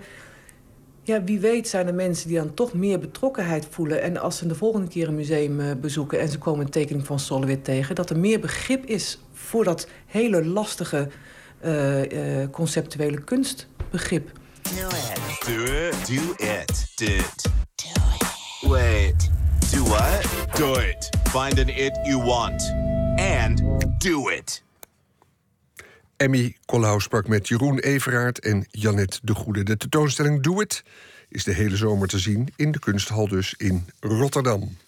De Britse soulzangeres eh, Laura Mvula debuteerde in 2013 met het album Sing to the Moon. Liedjes van dit album nam ze vorig jaar opnieuw op met het Metropoolorkest in de bekende Abbey Road Studios. Van die opnames is dit Flying Without You.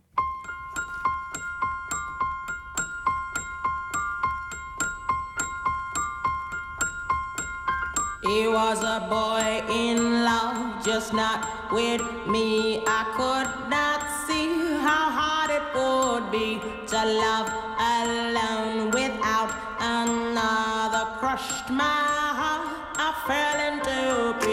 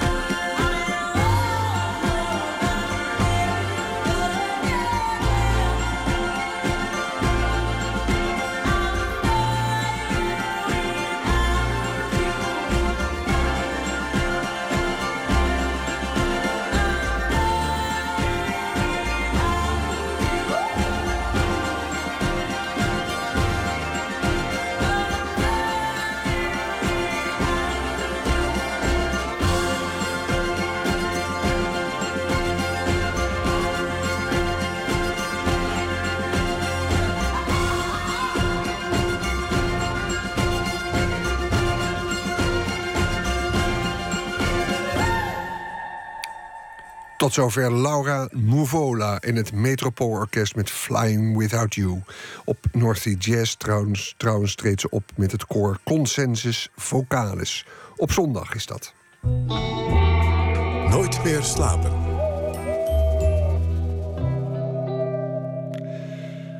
Op de website Villa Media verschenen een furieus opiniestuk van fotograaf Rijer Boksem, die onder meer werkt als concertfotograaf.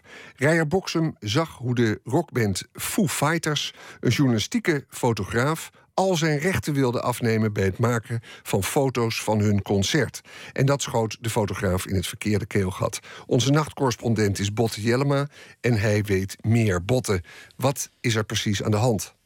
Nou, ehm, ja, eigenlijk is het een beetje al een aantal jaren staande praktijk bij concerten dat er een contract moet worden getekend door de fotograaf, fotografen die langs zullen komen bij concerten. En volgens Rijer wordt dat met die contracten steeds erger. Ehm, het, is, uh, het is een kwestie van alle rechten afstaan. de, de, de, de, de, de band wordt eigenaar van de foto's eigenlijk en uh, kan daar in het vervolg mee doen wat ze willen. Um, Rijer vreest eigenlijk het ergste voor zijn uh, beroepsgroep.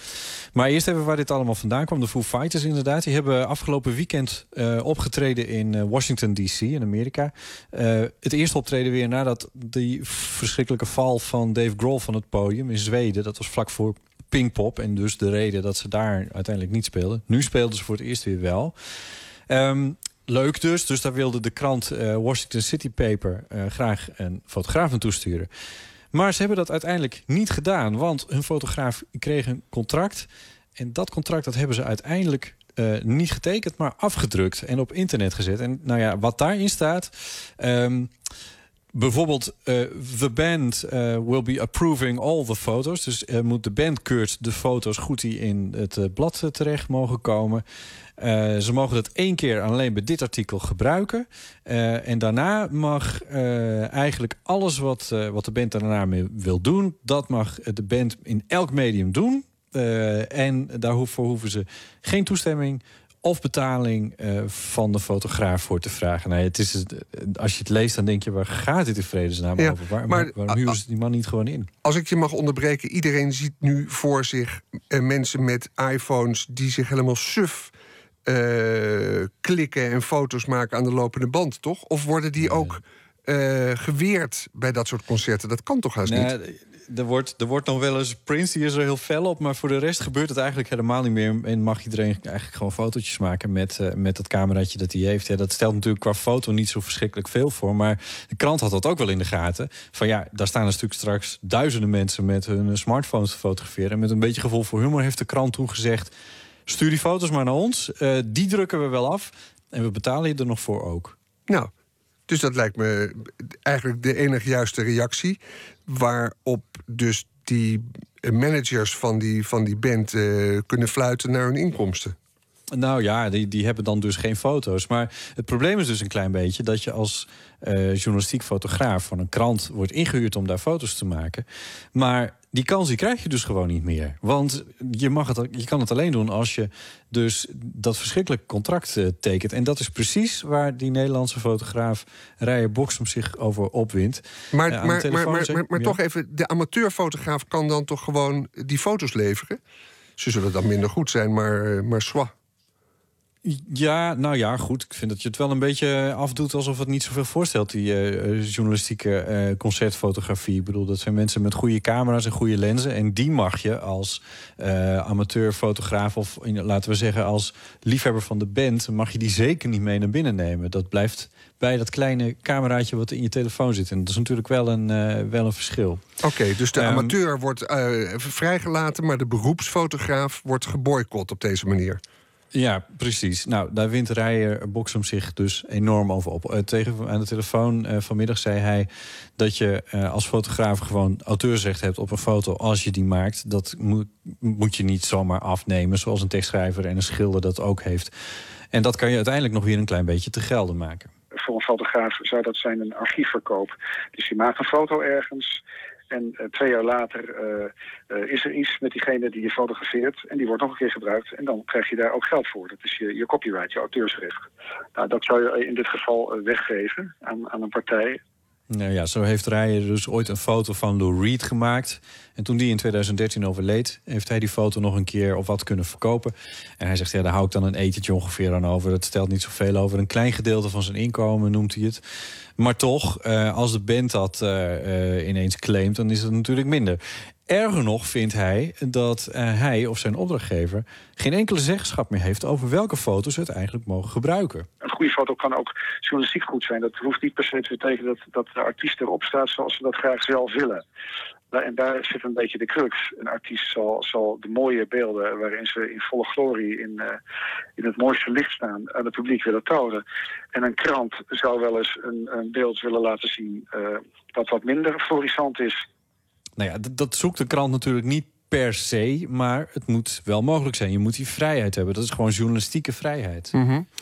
Nou zei je net dat dit gebruikelijk is bij concertfotografie, of is het een uitzondering? Nou, ik heb gebeld met uh, de gerenommeerde Nederlandse fotograaf uh, Kees Tabak... om eventjes te informeren hoe het nou ongeveer gaat. Die is zijn carrière begonnen bij uh, Popblad Oor. en fotografeerde daarvoor nou ja, Prince, Madonna, U2, Rolling Stones. Echte grote namen. En daar is hij eigenlijk jaren geleden helemaal mee opgehouden, vertelde hij mij. Hij zei vanaf zijn vakantieadres dat dat ook alleen uitsluitend komt door de praktijk van die contracten. Hij zei, de lol was er totaal af. Hij wilde het niet meer zo doen. Dus hij is iets anders gaan doen. Mm -hmm. Nou heb ik begrepen dat de artiesten zelf uh, klaagden... dat anderen er met hun rechten vandoor gingen. Uh, Apple was van plan om bij hun nieuwe muziekdienst... artiesten de eerste drie maanden niet te betalen, toch? Ja, dat klopt, zeker. Um, en daarom is het dus ook wel een klein beetje wrang... dat artiesten dus eigenlijk hetzelfde aan het doen zijn, maar dan bij fotografen. Een Amerikaanse fotograaf met een uh, videolog dat ik een beetje volg, die maakte zich daar anderhalve week geleden uh, heel erg kwaad om. Uh, want hij heeft ook met dit soort contracten bij diezelfde artiesten te maken. En hij zei toen het volgende. This is a rant and open letter to the CEO of Live Nation, Michael Rapino, to respect photographers. Now, why am I bringing this up? Because there was a recent job opening uh, at one of their new amphitheaters called the Ascend Amphitheater, which is a Live Nation venue. And I went ahead and emailed them and told them I was interested in the photo position just to make sure that this posting was correct. Fotograaf Jared Poland is dit. Uh, hij heeft gereageerd op een oproep van concertorganisator Live Nation. Een oproep voor fotografen. Die wilden fotografen bij concerten hebben. Maar die gingen ze daar niet voor betalen. Uh, de fotografen hadden geen zeggenschap over die foto's. En ze hebben ook niet het auteursrecht. Dus Poland die vroeg, zich, uh, vroeg zelf dat contract eventjes op... om te controleren of het echt zo was. Hij bood zichzelf zeg maar aan. En dat klopt. Hij heeft toen in een, nou ja, een rant, noemt hij het zelf... heeft hij iedereen die hier maar iets mee te maken heeft of die er wat van vindt, uh, opgeroepen om uh, dit soort contracten toch vooral niet te tekenen. Want, zo zegt hij, je holt het vak uit. Hij riep de baas van Live Nation op om het te veranderen. En die heeft daar gehoor aan gegeven, bleek een dag later. Here's the letter that he wrote me back just to talk to you guys about. Please let your viewers know that our policy in the past had varied from market to market in relation to how photographers are paid. Going forward, there will be a policy for engaging house photographers that will require a set fee for the services related to shooting the event. In addition, Live Nation and the photographer will negotiate the rights for use of the photos. Ja, nou dat klinkt goed. Sowieso lekker om naar deze man te luisteren. Maar als ik het goed begrijp, heeft hij het over huisfotografen. En het stuk waar je mee begon, die fotograaf Rijer Boksem... die heeft het over journalistieke fotografen. Wat kunnen die doen, Botten? Ja, nou, dat is heel lastig. Want eigenlijk zou je dus als fotografen, als journalistieke fotografen moeten organiseren. En Rijer zegt uh, tegen mij: uh, dat is gewoon ontzettend lastig. Het is gewoon een beroepsgroep die zich niet gemakkelijk organiseert. Hij zegt dat hij wat dat betreft redelijk fatalistisch is wat de toekomst betreft. Oftewel helemaal niet zo positief.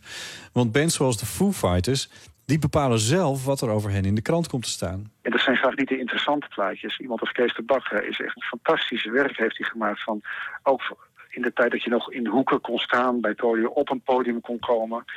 Uh, waarin je gewoon andere beelden van een artiest kan laten zien. Heel verrassend, super, super interessant. Nou, dat is, dat is tegenwoordig al heel moeilijk met, met geregisseerde persmomenten, met persvakken waar je maar de eerste drie nummers mag staan. Dus ik, ik snap hem heel goed. Uh, los van het feit dat het dus niet meer leuk is, is er dus ook geen geld meer in te verdienen. Ja, zo lijkt het dus alsof we hier eigenlijk een beetje getuigen zijn van het uitsterven van een beroepsgroep die van professionele concertfotograaf. En hoe paradox is dat, hoe paradoxaal moet ik zeggen, in een tijd dat iedereen zich suf zit te fotograferen. Botte, interessante kwestie. Wie, wie dat stuk wil lezen, verwijs ik graag naar de website PhotoQ. Want die heeft het van Villa Media doorgepost. Dankjewel, Botte. Graag gedaan. Een optreden op North Sea Jazz, waar enorm naar wordt uitgekeken, is dat van de Amerikaanse soulzanger D'Angelo. Daar is alle reden toe als we afgaan op de berichtgeving over zijn eerdere optredens dit jaar in Amsterdam en Utrecht. Van zijn laatste album Black Messiah is dit The Door.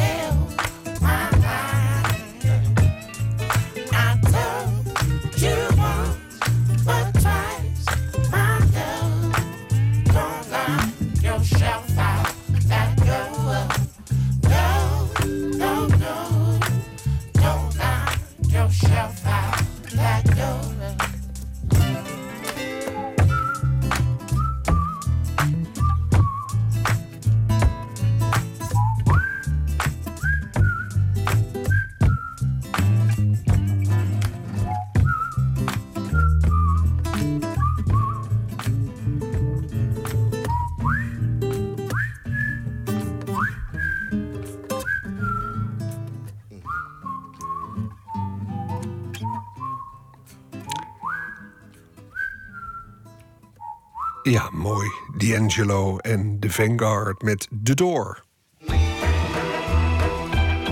Nooit meer slapen.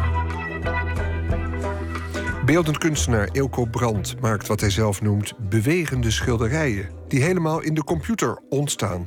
Nieuw videowerk van hem is momenteel te zien bij Galerie Torch in Amsterdam. Gijsbert van der Wal sprak er af met de kunstenaar en ontdekte dat hij zijn 3D-ontwerpen tegenwoordig ook wel eens in het echt laat uitvoeren. Op deze hele warme dagen is het een verademing om binnen te lopen in Galerie Torch. Want daar is het ietsje koeler. Zo'n stenen ruimte met betonnen vloeren. En aan de muur hangt iets nog verkoelenders, namelijk water. Ja, een klein stukje sloot, een kleine doorsnede van het eh, golvende oppervlak van een heel ordinair slootje met wat waterplanten die golven onder het wateroppervlak. De, het wateroppervlak reflecteert hè, een stukje van de, van de grasplanten bovenkant. En je ziet ook nog een klein strookje van die bovenkant van die oever van de sloot in beeld. Hè? Mhm. En wat, uh, wat voor mij wel interessant was eigenlijk... is dat het wateroppervlak het is een beetje troebel. He, dus die, die toppen van die wuivende gras- en, en, waterplanten... Die, die verdwijnen zeg maar in een soort watermist. Ja, watermist, dat is een goed woord hiervoor. Mm -hmm. Er zijn eigenlijk twee werelden. Het water waar die planten in zitten onder de oppervlak... en het water als spiegel van de planten aan de, aan de bovenkant, aan de oever. Inderdaad. En deze oase, die dus hangt, hè, dat, dat uh, zachtjes deinende water met die waterplanten... is helemaal door jou gemaakt. Ja, ja inderdaad. Van, uh, het eerwerk wat ik maak, dat begint eigenlijk met... Uh, ja, er is eigenlijk nog niks. Dus ik bouw het met de hand uh, via de muis en beeldscherm... bouw ik het op in 3D-software. En het is dus echt in, in ieder detail eigenlijk een, een simulatie. Het, is, het bestaat niet werkelijk. Want je zegt het is een tamelijk ordinair slootje... maar dat is het dus helemaal niet. Het is, van, het is tot in het kleinste detail door jou ontworpen. Ja, oké. Okay, maar, maar wel zo ordinair mogelijk. Nee, nee, maar het, het, het, is een, denk ik een heel herkenbaar, herkenbaar beeld eigenlijk van... Uh, zoals je slootjes kent. En daar is het gewoon een heel klein, klein stukje uit. Maar goed, het is, het is, dus, uh, ja, het is helemaal virtueel eigenlijk, hè? Waarom niet ervoor gekozen om gewoon een stukje sloot te filmen? Nou ja, kijk, die, die, die is er natuurlijk al. Dus dat zou dan weer minder interessant zijn. Ik heb, ik heb dit ook... Het is ook niet dat ik zeg maar een, een letterlijk stukje sloot gebruik als voorbeeld hiervoor. Dit is dan zoals ik denk hoe het eruit ziet. Dus in die zin is het ook een soort simulatie vanuit de verbeelding eigenlijk. Is het misschien een gegeven dat je in het echt helemaal niet zo makkelijk zou kunnen filmen? Nou, zelfs, zelfs als je dus echt een sloot zou hebben met van die planten die een beetje in de diepte verdwijnen. Wat altijd wel echt een soort essentieel onderdeel is geweest van al die uh, animaties die ik maak. Die heb ik het gevoel dat die altijd. Hè, ik wil die eigenlijk altijd wel wat refereren aan, aan schilderij, een in beweging, in, in beweging gezet schilderij is dat met die 3D-modeling kan ik het zo, monteren, of zo maken eigenlijk... dat er geen, geen knip in zit. En uh, op het moment dat je dit zou filmen, zou dat niet mogelijk zijn. Dus dan zit je, je toch altijd een begin en een einde hebben. Precies, ja. waardoor hè, dit beeld uh, eindeloos is eigenlijk. Het is dus een simulatie, zou je kunnen zeggen, van de werkelijkheid. Het zit dicht op de huid van de werkelijkheid. Toch heb ik het gevoel dat altijd met die 3D-modeling zichtbaar is. En dat is welkom dat het onecht is. En ik denk dat dat ook, ook eigenlijk de, de aantrekkingskracht is van, van... Waar zie je dat nou aan, dat het onecht is? Want je hebt dus geprobeerd om het zo echt en overtuigend mogelijk te maken. En toch zie je dat het onecht is. Er is altijd een moment om, om niet verder, nog verder te gaan eigenlijk. Van, dan zou je eigenlijk bijna nooit meer ophouden als het gaat over detaillering. Misschien hè, is dat een punt waarbij dat zichtbaar is. Ja, dus je kunt bijvoorbeeld zo, maar zoveel doen... of je wilt maar zoveel doen aan de nerven in de blaadjes aan de, aan de, aan de oever of zo. Inderdaad, maar waar het, waar het precies in zit, wat 3D-modeling, waarbij zichtbaar wordt dat het een synthetisch beeld zit. Soms is dat niet heel goed, uh, om, heel, niet, niet heel duidelijk om daar de vinger op te leggen. En het is altijd wel iets wat ik, uh, wat ik, wat ik heel aantrekkelijk vind van, van die 3D-modeling. Dat het in die zin ook ergens zijn eigen, zijn eigen karakter heeft. Uh, waarbij zichtbaar is dat het onwerkelijk is. Misschien zie je dat het niet echt is omdat het zo perfect is. Dat het zo'n soort helderheid heeft die, die dingen in het echt toch net niet hebben. Ja, perfectie is absoluut een onderdeel van het werken met uh, 3D-software. En tegelijkertijd is het dan bijvoorbeeld bij zo'n scène als dit... Hè, is het, probeer ik toch ook wat blaadjes, uh, beschadigde plekjes te geven of bruine plekjes. Ja, en er komen af en toe van die pluisjes langs drijven in het water. Dus, dus je, je, hebt eigenlijk in dat perfecte beeld nou juist weer geprobeerd... om het nog, waarschijnlijk om het nog overtuigender te maken... om er toch weer een soort kleine imperfecties aan toe te voegen. Ja, dat, dat is op zich wel een... Uh, veel van die onderwerpen waar ik mee werk... zijn toch een soort natuurachtige constructies. Jij maakt de natuur op je computer. Mm -hmm. Ja, je zou kunnen zeggen dat de 3D-software van zichzelf... die heeft inderdaad die plastic perfectie in zekere zin.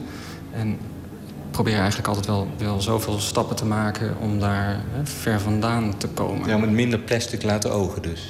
Ja, van toch Beetje zo, rommeliger. Zo dicht mogelijk naar, die, uh, naar, die, naar een soort overtuigingskracht van, van, van een soort werkelijkheid. Tegelijkertijd waarin nog steeds voelbaar is dat het niet werkelijk is. Ja, dus dat is eigenlijk, jij speelt een beetje met die grens tussen, tussen echt en artificieel. Dat grensgebied denk ik dat, uh, dat ik daar een beetje probeer uit te komen.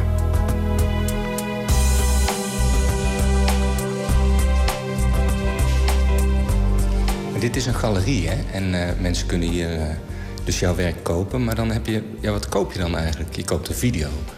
Maar eigenlijk koop je natuurlijk iets virtueels. Iets wat alleen, wat, wat niet heel tastbaar is. Uh, ja, maar het zijn geen dvd's. Dus in dit geval zijn het de, de videokastjes die ik, die ik maak. Dat is ook een soort object eigenlijk, dat je meeneemt. Dus het is ook een soort lichtbakker. Stekker in stopcontact en hij speelt af. Dus het... Maar het beeld is, blijft een, een virtueel beeld? Ja, nou, je zou kunnen zeggen, hè, die, die, het gereedschap waar ik mee werk... Dat, en dat, tegelijkertijd heb ik dat altijd heel bijzonder gevonden... dat is, een, hè, dat is een, een, een materiaal op afstand eigenlijk. Een materiaal wat niet bestaat.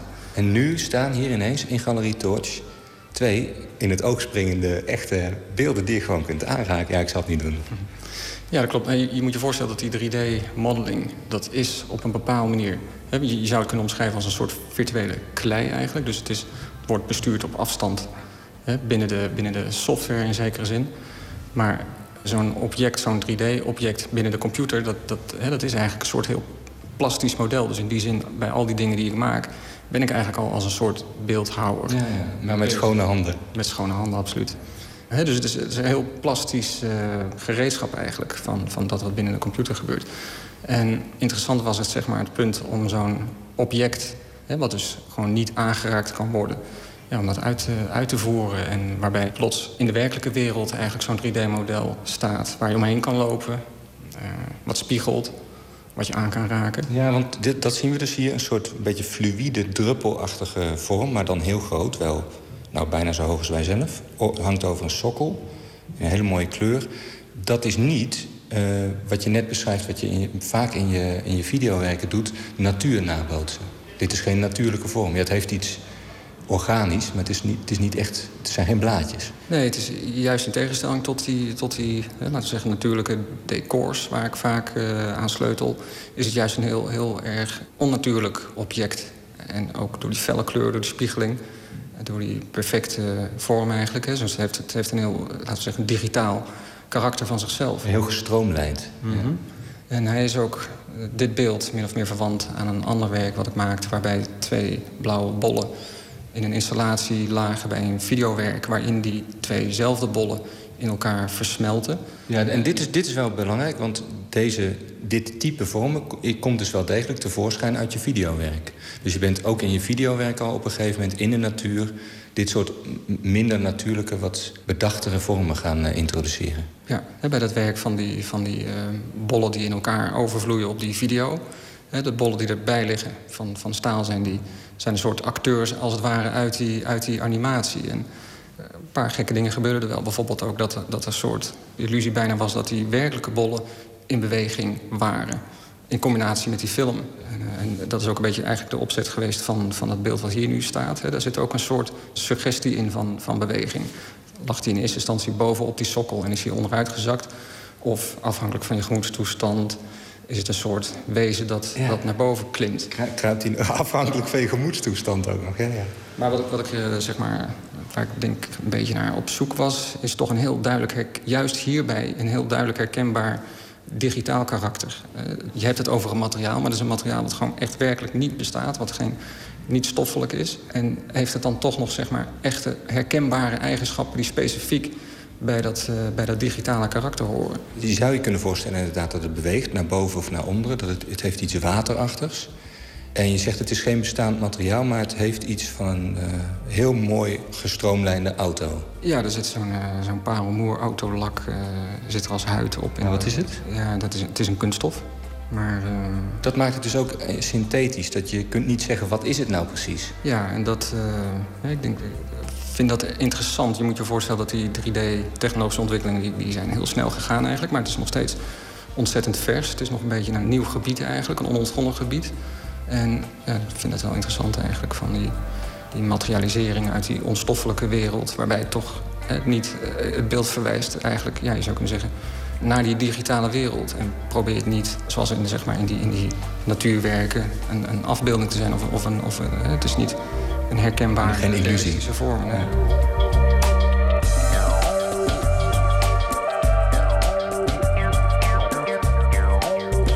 uit jouw verbeelding, uit de wereld die je maakt die, die niet tastbaar was... is ineens een tastbare vorm uh, tevoorschijn gekomen... die je dus ook inderdaad op de computer hebt ontworpen... maar die echt is geworden. Ja, dat is, dat is iets heel bijzonders. Een heel, heel wonderlijk proces was... Uh, waren twee opdrachten in, uh, in Zuid-Korea... waarbij de, natuurlijk in de eerste instantie er een hele fase is van, van ontwerpen maken. Dus waar ben ik nog steeds in die voor mij bekende 3D-softwarewereld bezig ben...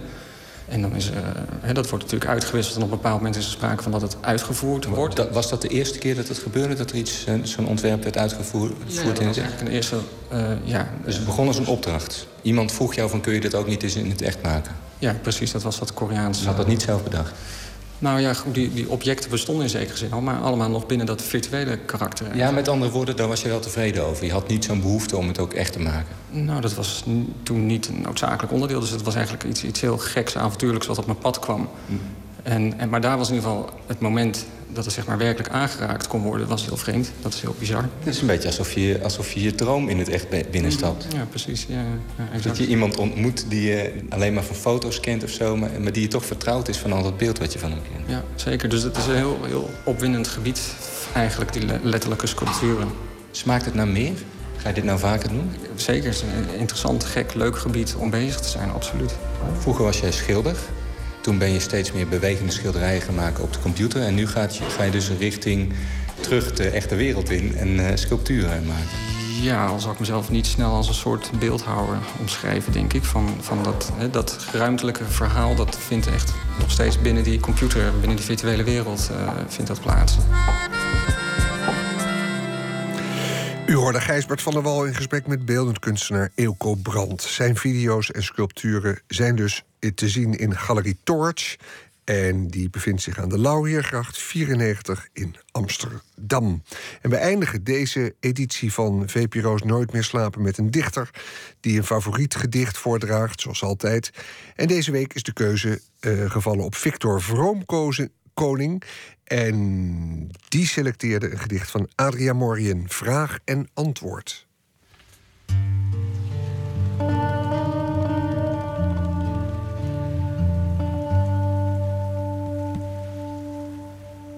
Ik las hem toen ik jong was. Katholieke jongen als ik was, huiverde ik van zoveel openhartige vertrouwelijkheid in zijn gedichten. En waarschijnlijk ook daarbuiten. Toen ik later zelf schreef, hem ontmoette, met hem at, de broze man die hij geworden was, zag ik zijn delicate, voorzichtige handen en luisterde ik naar die wonderlijk zachte, precieze dictie.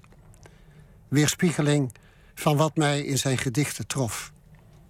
Even iets aanraken, iets zeggen en daarmee een heleboel bedoelen. Aan tederheid doen, in daad en woord. Een ingehouden laten bij alle bedoelingen. Ik lees uit Adriaan Moriens Moeders en Zonen uit 1962 het gedicht Vraag en Antwoord. Vraag en antwoord. Ik streelde haar. Haar huid smeekte mijn vingers: ga niet weg. Ik ging niet weg. Ik wilde het telkens horen. Dit spreken van haar huid tegen mijn vingertoppen. Het antwoord geven en tevreden stellen zoals een moeder kinderen sust. Een man een vrouw zegt dat zij slapen moet, terwijl zij in het donker ligt te wachten met grote, open ogen luistert of hij het nog eens zeggen zal, een laatste maal, omdat zij dan pas slapen kan, wegglijden uit zijn aandacht, haar geduld dat ongeduld geworden is. Al dus het gedicht van Adria Morien, Vraag en Antwoord.